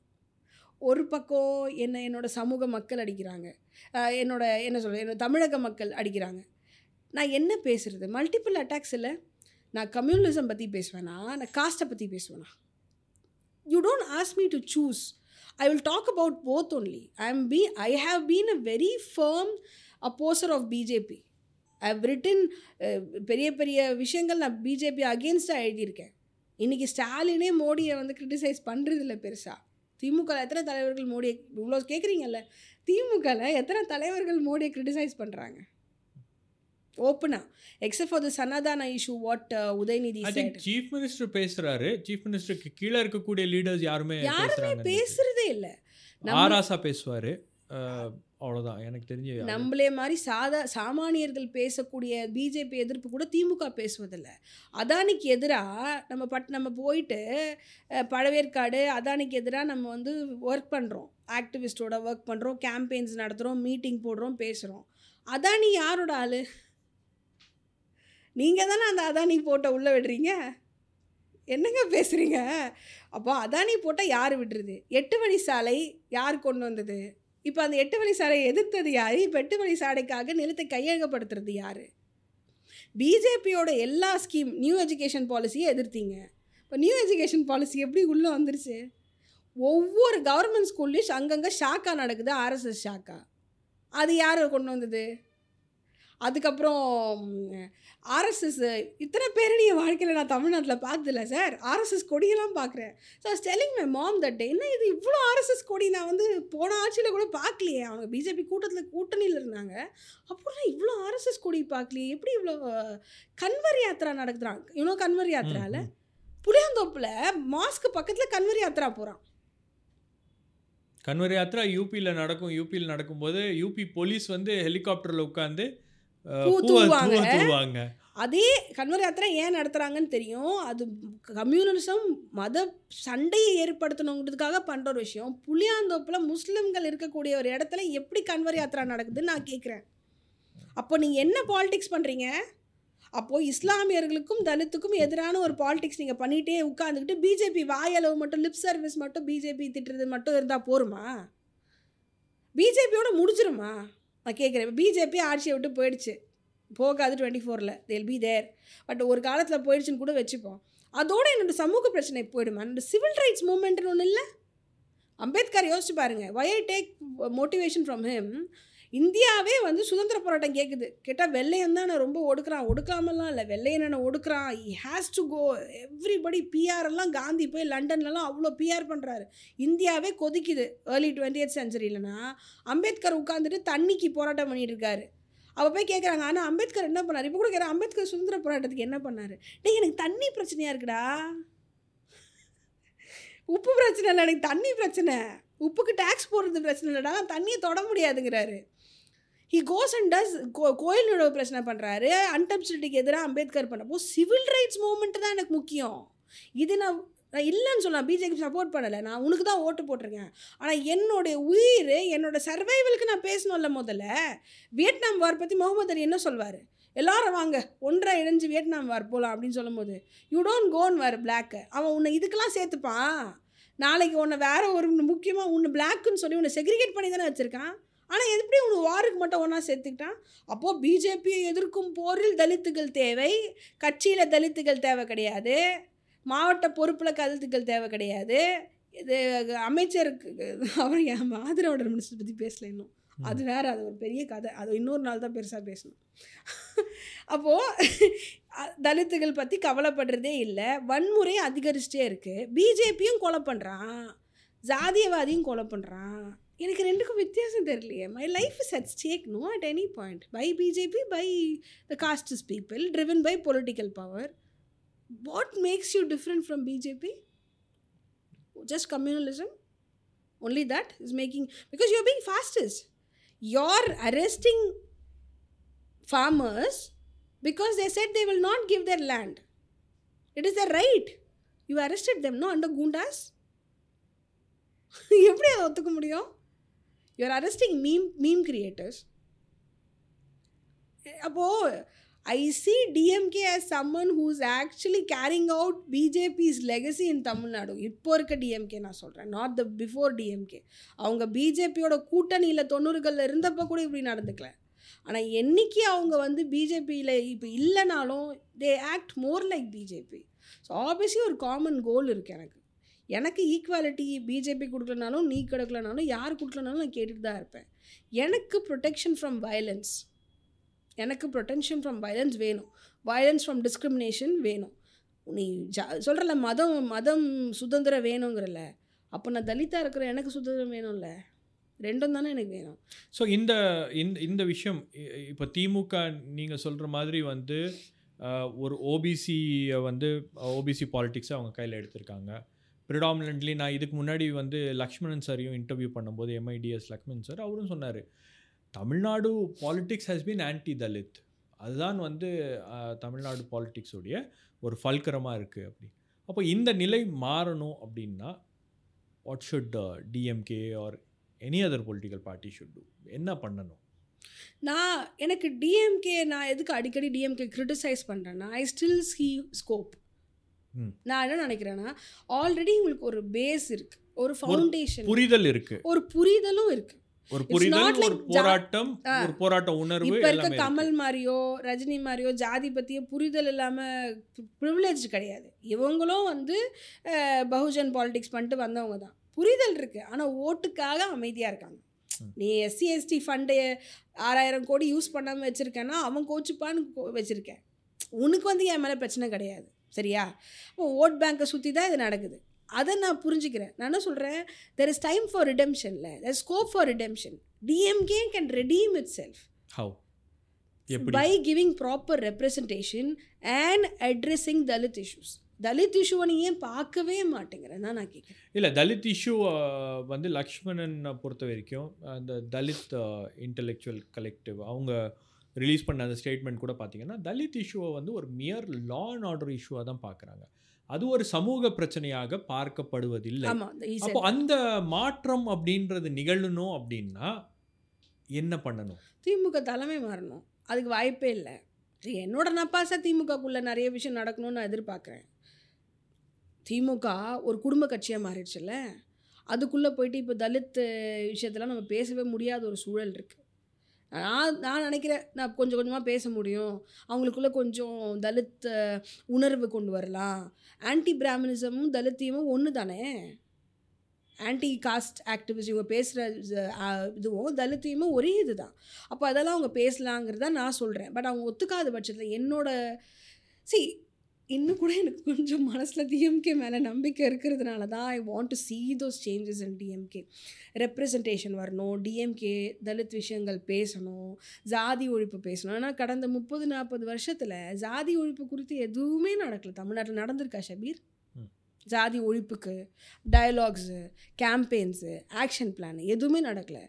முதலமைச்சர் கீழே இருக்கக்கூடிய விஜிலன்ஸ் கமிட்டியே முப்பது வருஷத்தில் ரெண்டு தடவையோ மூணு தடவை தான் மீட் பண்ணியிருக்காங்க. Suppose to happen by annually உங்களுக்கே தெரியும்.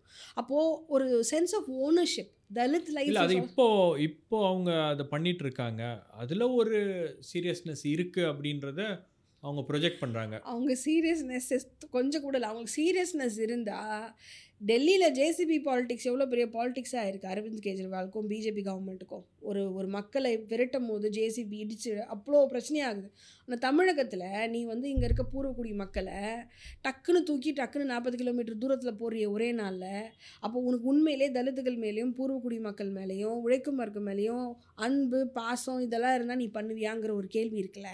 நீ மாடர்ன் சிட்டின்னு சொல்லிட்டு வேர்ல்ட் பேங்க் கூட சேர்ந்துட்டு நீ இந்த இந்த மக்களை நீ ஜென்ட்ரிஃபை பண்ணுங்கிறதுக்காக சிட்டியை ஜென்ட்ரிஃபை பண்ணுங்கிறதுக்காக ஒரு லைஃபே வந்து நீ ஆஸ்பெக்ட்ஸ் ஆஃப் ஜெனோசைடு சொல்லுவாங்க. ஆஸ்பெக்ட்ஸ் ஆஃப் ஜீனோசைடு இருக்குது அதில் அப்படின்னு சொல்லிட்டப்போ சென்னை மக்களை இப்படி பண்ணியிருக்கியா? அப்போ எந்த விதத்தில் நீங்கள் ரிடம் பண்ணி நீங்கள் சொல்லுங்களேன் டிஎம்கே என்ன பண்ணியிருக்காங்க ஆஸ்கிங் யூ டிஎம்கே என்ன பண்ணியிருக்காங்க தலித் மேட்டர்லன்னு நினைக்கிறீங்க? இல்லை அதுதான். அந்த விஷயங்களில் டிஎம்கேவுடைய செயல்பாடு அப்படின்றது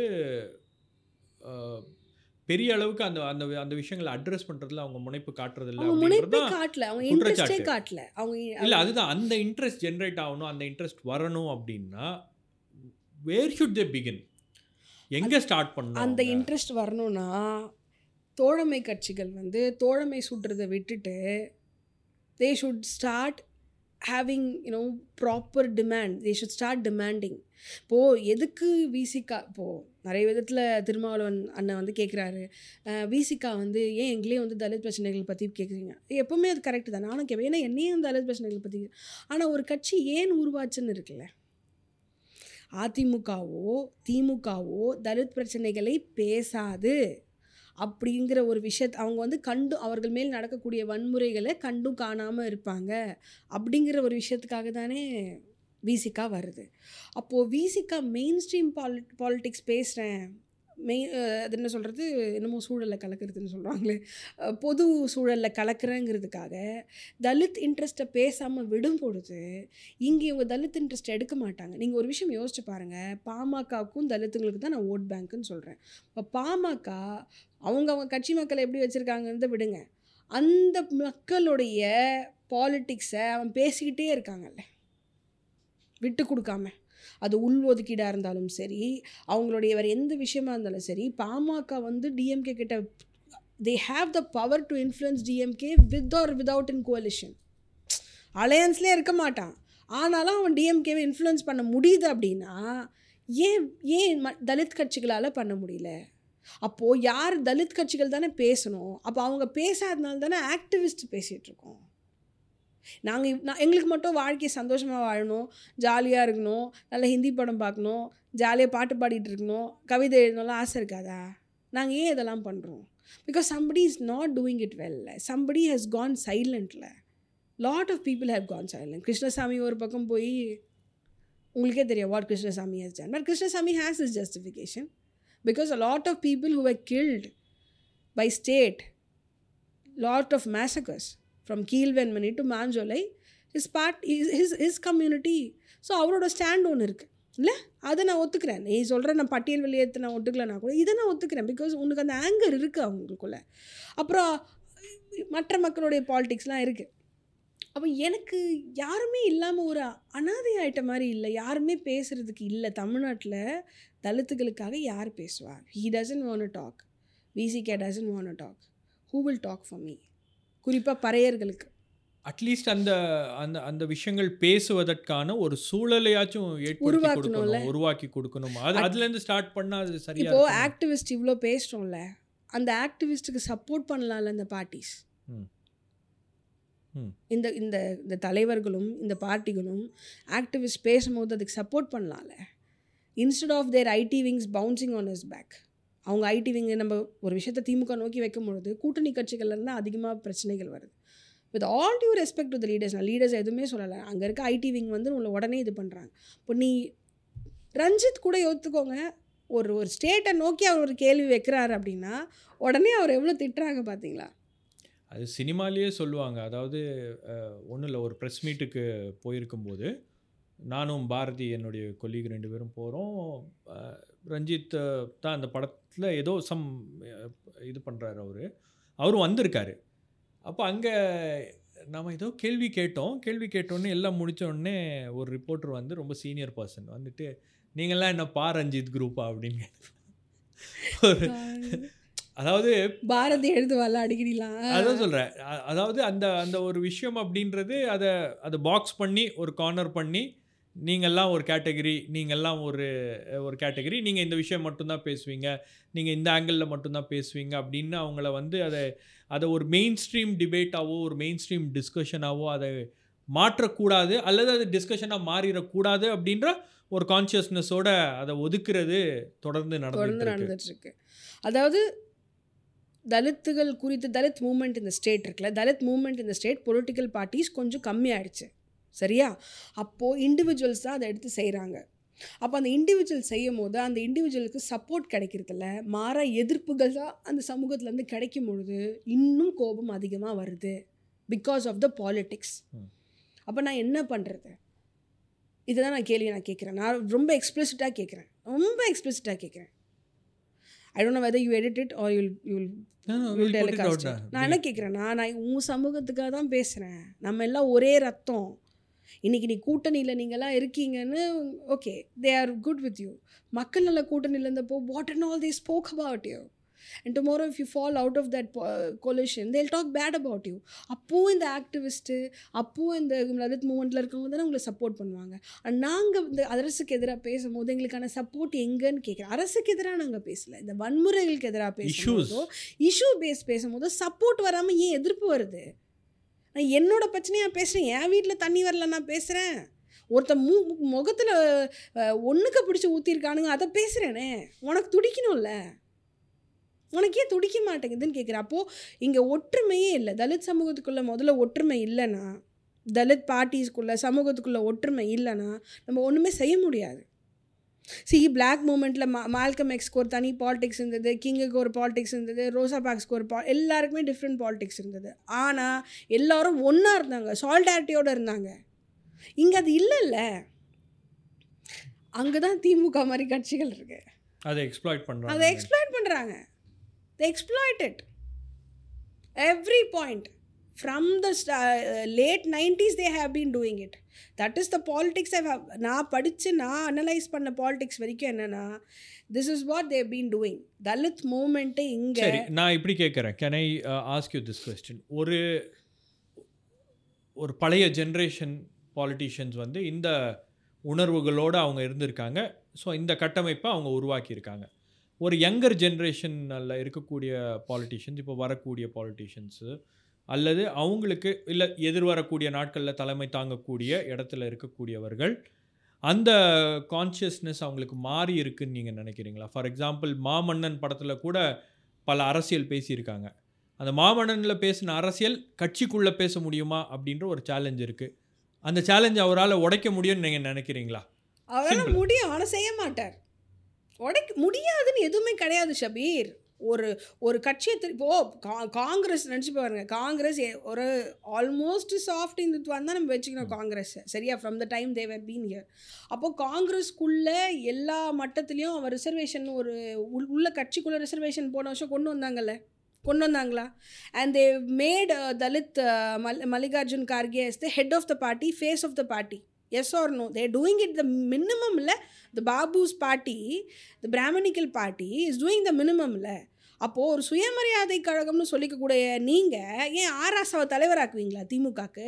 இல்லை ஆராசாவை அடுத்த முதல்வர் வேட்பாளராக காட்டுவீங்களா? பண்ண முடியும். பண்ண மாட்டாங்கன்னு சொல்கிறேன் முடியும் ஆனால் செய்ய மாட்டாங்க.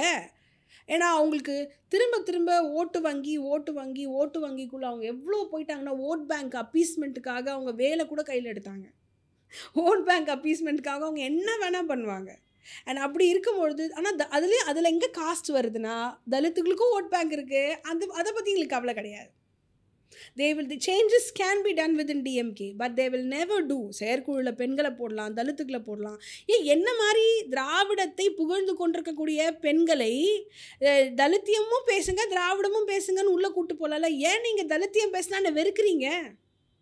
என் கூட டயலாக் வச்சுக்கலாமே decent dialogue why are not having a decent dialogue with Dalit activist why are behaving like you are different and we are different when you say உடன் பிறப்புகளே ரத்தத்தின் ரத்தங்களே.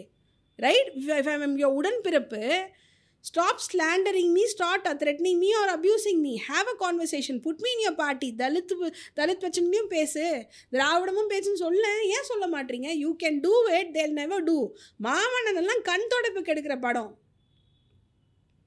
மாமன்னனால ஒரு சேஞ்சும் இங்கே நடக்கல. என்ன தெரியுமா நடந்தது? ஃபஹத் ஃபாசில புகழ ஆரம்பிச்சிட்டானுங்க. அந்தந்த. ஜாதிக்காரன். இவன் கோனாரு நாய்க்கரு Naidu கவுண்டர்னு this is what you do when you adjust for a politician Mari Selvaraj himself said in a recent interview i adjusted a lot yes when you're not true to the art this is what happened it will misfire Maamannan was misfire Maamannan was a thorough misfire it didn't இது என்ன மாமன்னன் வந்து என்ன change வந்தது ஒரு சேஞ்சும் வரல ஒ- ஒரு at least நான் என்னோட காஸ்டோட அஸ் என்னோட ஐடென்டி அசர்ஷன் இருக்கணும் ஒரு படம் பார்க்குறேன்னா ஒரு அசர்ஷன் இருக்கணும் ஒரு தேர்ஸ்ட் டு ஃபைட் வரணும். மாமனன் பார்த்து எனக்கு என்ன வருது? ஒன்றும் வரலையே. கடைசி வரைக்கும் நீ திமுக அதிமுகலரு கடைசி வரைக்கும் அவங்க உனக்கு பிஸ்கெட் போட்டுகிட்டே இருப்பாங்க. கடைசி வரைக்கும் நீ அங்கேயே வந்து லாயலாக இருந்தானே சொல்கிறீங்க அவங்களுக்கு எதிராக நீ ஒரு அமைப்பாத்திரல்னு சொல்லவே இல்லையே. கடைசி வரைக்கும் திமுகலாரு ஒன்று தனபாலாரு இல்லை ஒன்று தனபாலாரு இல்லை ஆராசவாரு சத்தியவாணி முத்தா உங்களால் இருக்க முடியாது இல்லை வேறு எதுவும் இருக்க முடியாதுன்னு சொல்கிறீங்க அது ஒரு அவங்க தான் சொல்ல வராங்க அந்த படம் ஒரு நல்ல மேனிப்புலேஷன் படம் அது. உங்கள் யாருக்கும் அது அது மாரி செல்வராஜுக்காக நம்ம சப்போர்ட் பண்ணிடலாலும் மாரி செல்வராஜோட பாலிடிக்ஸ்ன்னு நான் சொல்லலை. உதயநிதியோட politics Udhayanidhi is a damn good politician. அவருக்கு நடிக்க தான் வராது is a very bad actor but is a very good politician politician இந்த sense sense not of social justice or anything அவருக்கு அரசியல் தந்திரம் நல்லா வருது. இவங்கெல்லாம் அரசியல்னாலே சாணக்கியத்தனமும் தந்திரம் தானே அரசியலுங்கிறாங்க.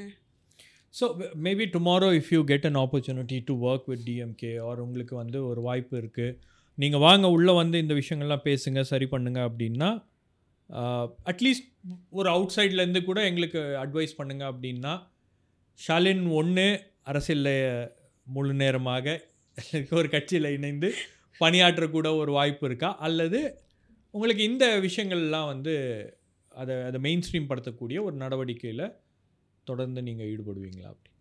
ஒன்று மரியாதை இருக்கணும். It's not like DMK never invited me DMK invite Bharat ஜோடோக்கு நீங்க போனீங்களா? பாரத் ஜோடோ என்ன டெலிகேட்டாக பேசினாங்க.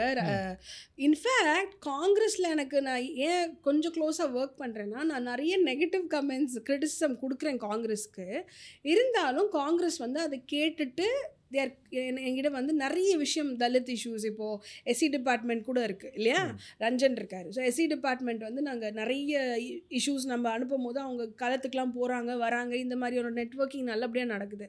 அப்போது இந்த மாதிரியான விஷயம் வந்து காங்கிரஸில் பண்ணுறாங்க காங்கிரஸ்ல எஸ்சி டிபார்ட்மெண்ட் இருக்கு. திமுகவுல?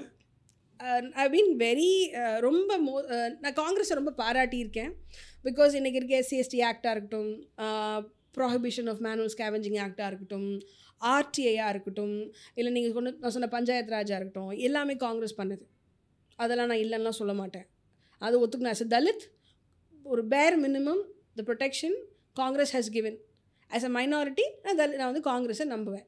சரியா? அது ராஜஸ்தானில் சத்தீஸ்கரில் ப்ராப்ளம் இருக்குது அதையும் நான் கண்டிக்கிறேன். பட் இதுவும் அவங்க செஞ்சுருக்காங்க. சரியா? அதை நான் இல்லைன்னா சொல்லவே மாட்டேன். ஐ ரெஸ்பெக்ட் தட் ஆனால் நான் நெகட்டிவாக கமெண்ட்ஸ் கொடுக்கும்பொழுது ஃபார் எக்ஸாம்பிள் ஆன் ராகுல் Gandhi's Brahminical affiliation he telling அவர் அது கவுல் பிராமின்னு சொல்லிக்கிறது இல்லை பூநூல் தெரியறதோ இந்த மாதிரியான விஷயங்கள் வரும்பொழுது this is nothing different from BJP இல்லை. அப்போது அந்த இடத்துல நான் விமர்சனம் பண்ணுறேன் காங்கிரஸ். இப்போ ராஜஸ்தானில் தலித்துகள் மேலான வன்முறை அதிகமாக இருக்கும்பொழுது நான் விமர்சனம் பண்ணுறேன் தமிழக காங்கிரஸில் பெருசாக எதுவுமே பண்ணாத போது நான் விமர்சனம் பண்ணுறேன் ஆனால் அந்த விமர்சனத்தை தாண்டி நீங்கள் வாங்க பாரத் ஜோடாவில் டெலிகேட்டாக வாங்கன்னு சொல்லிட்டு மரியாதை கொடுத்து ராகுல் காந்தியோட ஒரு டென் மினிட்ஸ் என்னை பேச விடுறாங்க. நான் அங்கேயும் ராகுல் காந்தி கிட்ட பாசிட்டிவாக பேசுனதை விட நான் சொன்னேன் you're very inclusive leader you have very clarity on எல்லா issue you have clarity but Dalit issues இவ்வளோ இருக்குது தமிழ்நாட்டில். நீங்கள் கொண்டு வந்த சட்டங்கள் தான் எதுவுமே வந்து இங்கே இம்ப்ளிமெண்ட் ஆகலை.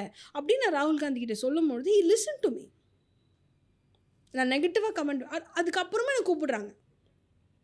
அடுத்து ஏதாவது சொல்லுங்கள் எஸ்சிக்கு சொல்லுங்கள் காங்கிரஸுக்கு சொல்லுங்கன்னு கூப்பிடுறாங்கல்ல. அந்த மரியாதை திமுக கிட்ட இருந்து நமக்கு கிடைக்க மாட்டேங்குதுல்ல? அதிமுகட்ட? அதிமுக இப்போ போனாலும் சேர்த்துப்பாங்க நான் போகிற மாதிரி. இல்ல பொதுவா அஹ், கட்சிகள் மத்தியிலேயே அந்த ஒரு இது இல்ல. அந்த ஒரு அந்த ஒரு கான்வர்சேஷனுக்கான ஒரு ஸ்பேஸை உருவாக்கக்கூடிய ஒரு ஒரு ஒரு ஒரு ஆஸ்பெக்ட் இல்லையோ? ஆமாம் ஆஸ்பெக்ட் இல்லை. அட்லீஸ்ட் நான் இப்போ கூட ஒரு ஒரு பர்டிகுலர் அந்த மாட்டிறைச்சிக்காக ஒரு முஸ்லீம் குழந்தையை இது பண்ணிட்டாங்களே செருப்பு துடைக்க சொன்ன இன்சிடென்ட்ஸ் இருக்குல்ல அப்போது நான் எல்லோரையும் கேள்வி கேட்டேன்ல. அப்போது I have a friend who's இந்த IT wing of ADMK so என்ன நான் நீங்கள் இதை பற்றி ஏன் பேச மாட்டீங்களா நீங்களாம் ஏன்னா நான் எல்லாரையும் தானே கேட்கணும் ஏன்னா இதை பற்றி பேச மாட்டீங்களா? அப்படின்னா அவங்க ரொம்ப யோசிச்சுட்டு இதுக்கு வரைக்கும் பதில் சொல்லலை. ஐடிவிங்க க்ளோஸ் பண்ணிட்டாங்களா அதுக்கப்புறம்? இது வரைக்கும் பதில் சொல்லலை. ஸோ நீங்கள் சொன்ன மாதிரி எல்லாரும் வந்து ஒரே இதில் தான் இருக்காங்க. ஒரே பிளாங்க்கில் தான் இருக்காங்க. பட் ஏடிஎம்கேல அட்லீஸ்ட் டேலண்டட் விமன் வந்து அவங்க எடுக்கக்கூடிய இடம் ஒன்று இருக்குது அது நான் நிறைய பார்த்துருக்கேன். ஃபஸ்ட்லாம் நான் அப்படி சொல்ல மாட்டேன். ஆனால் ஏடிஎம்கேல பெண்கள் நன்றாக பேசக்கூடியவராக இருந்தால் அவங்கள கண்டிப்பாக அந்த பாட்டியில் எடுத்திருக்காங்க. எடு எடுக்காமல்னாலே என்னோட மாமியார் இருந்திருக்காங்களே ஏடிஎம்கேல my mother law. Has been in ADMK for forty years she was a tea plantation worker அவங்க ஒரு பர்டிகுலர் டைமில் வந்து பத்து பைசா எக்ஸ்ட்ரா கூலி கேட்டதுக்காக அவங்க அடித்து விடப்பட்ட ட்ரெஸ் எல்லாம் கைட்டி அடித்து மாஞ்சோலைக்கெலாம் முன்னாடி இது நடந்திருக்க விஷயம் இருக்குது அதுக்கப்புறம் தான் அவங்க ஏடிஎம் கேக் வராங்க. ஆனால் இப்போ அவங்க திமுகவுக்கு வந்துட்டாங்க. ஒரு மாநில பொறுப்பில் இருக்காங்க மா- மா- மாவட்ட பொறுப்பில் இருக்காங்க. அப்போது அவங்க சொல்லும் போது அந்த ஏடிஎம்கே தெரிஞ்சுதாங்க என்ன மரியாதை இருக்குது ரெப்ரசன்டேஷன் இருக்குது ஏன்னா எங்கேயோ டீ கடை வச்சுருந்த ஓபிஎஸ் வந்து முதலமைச்சர் ஆகலையா? இல்லையா? அங்கே திடீர்னு ஒரு பவர் பாலிடிக்ஸ் அங்கே மாறிக்கிட்டே இருக்கும். எடப்பாடி வருவார் ஓபிஎஸ் வருவார் ஜெயலலிதா வருவாங்க. அப்போ டிஃப்ரெண்ட்டான விஷயங்கள். ஆனால் டிஎம்கேல நம்மளுக்கு அப்படி தெரிஞ்சிச்சுல்ல? இப்போ ஏடிஎம்கேல அடுத்து என்னன்னு நம்ம யோசிப்போம். டிஎம்கேல தெளிவாக தெரியுது பாருங்கள் அந்த பேட்டர்ன் ஸ்டாலின் உதயநிதி இன்பநிதி.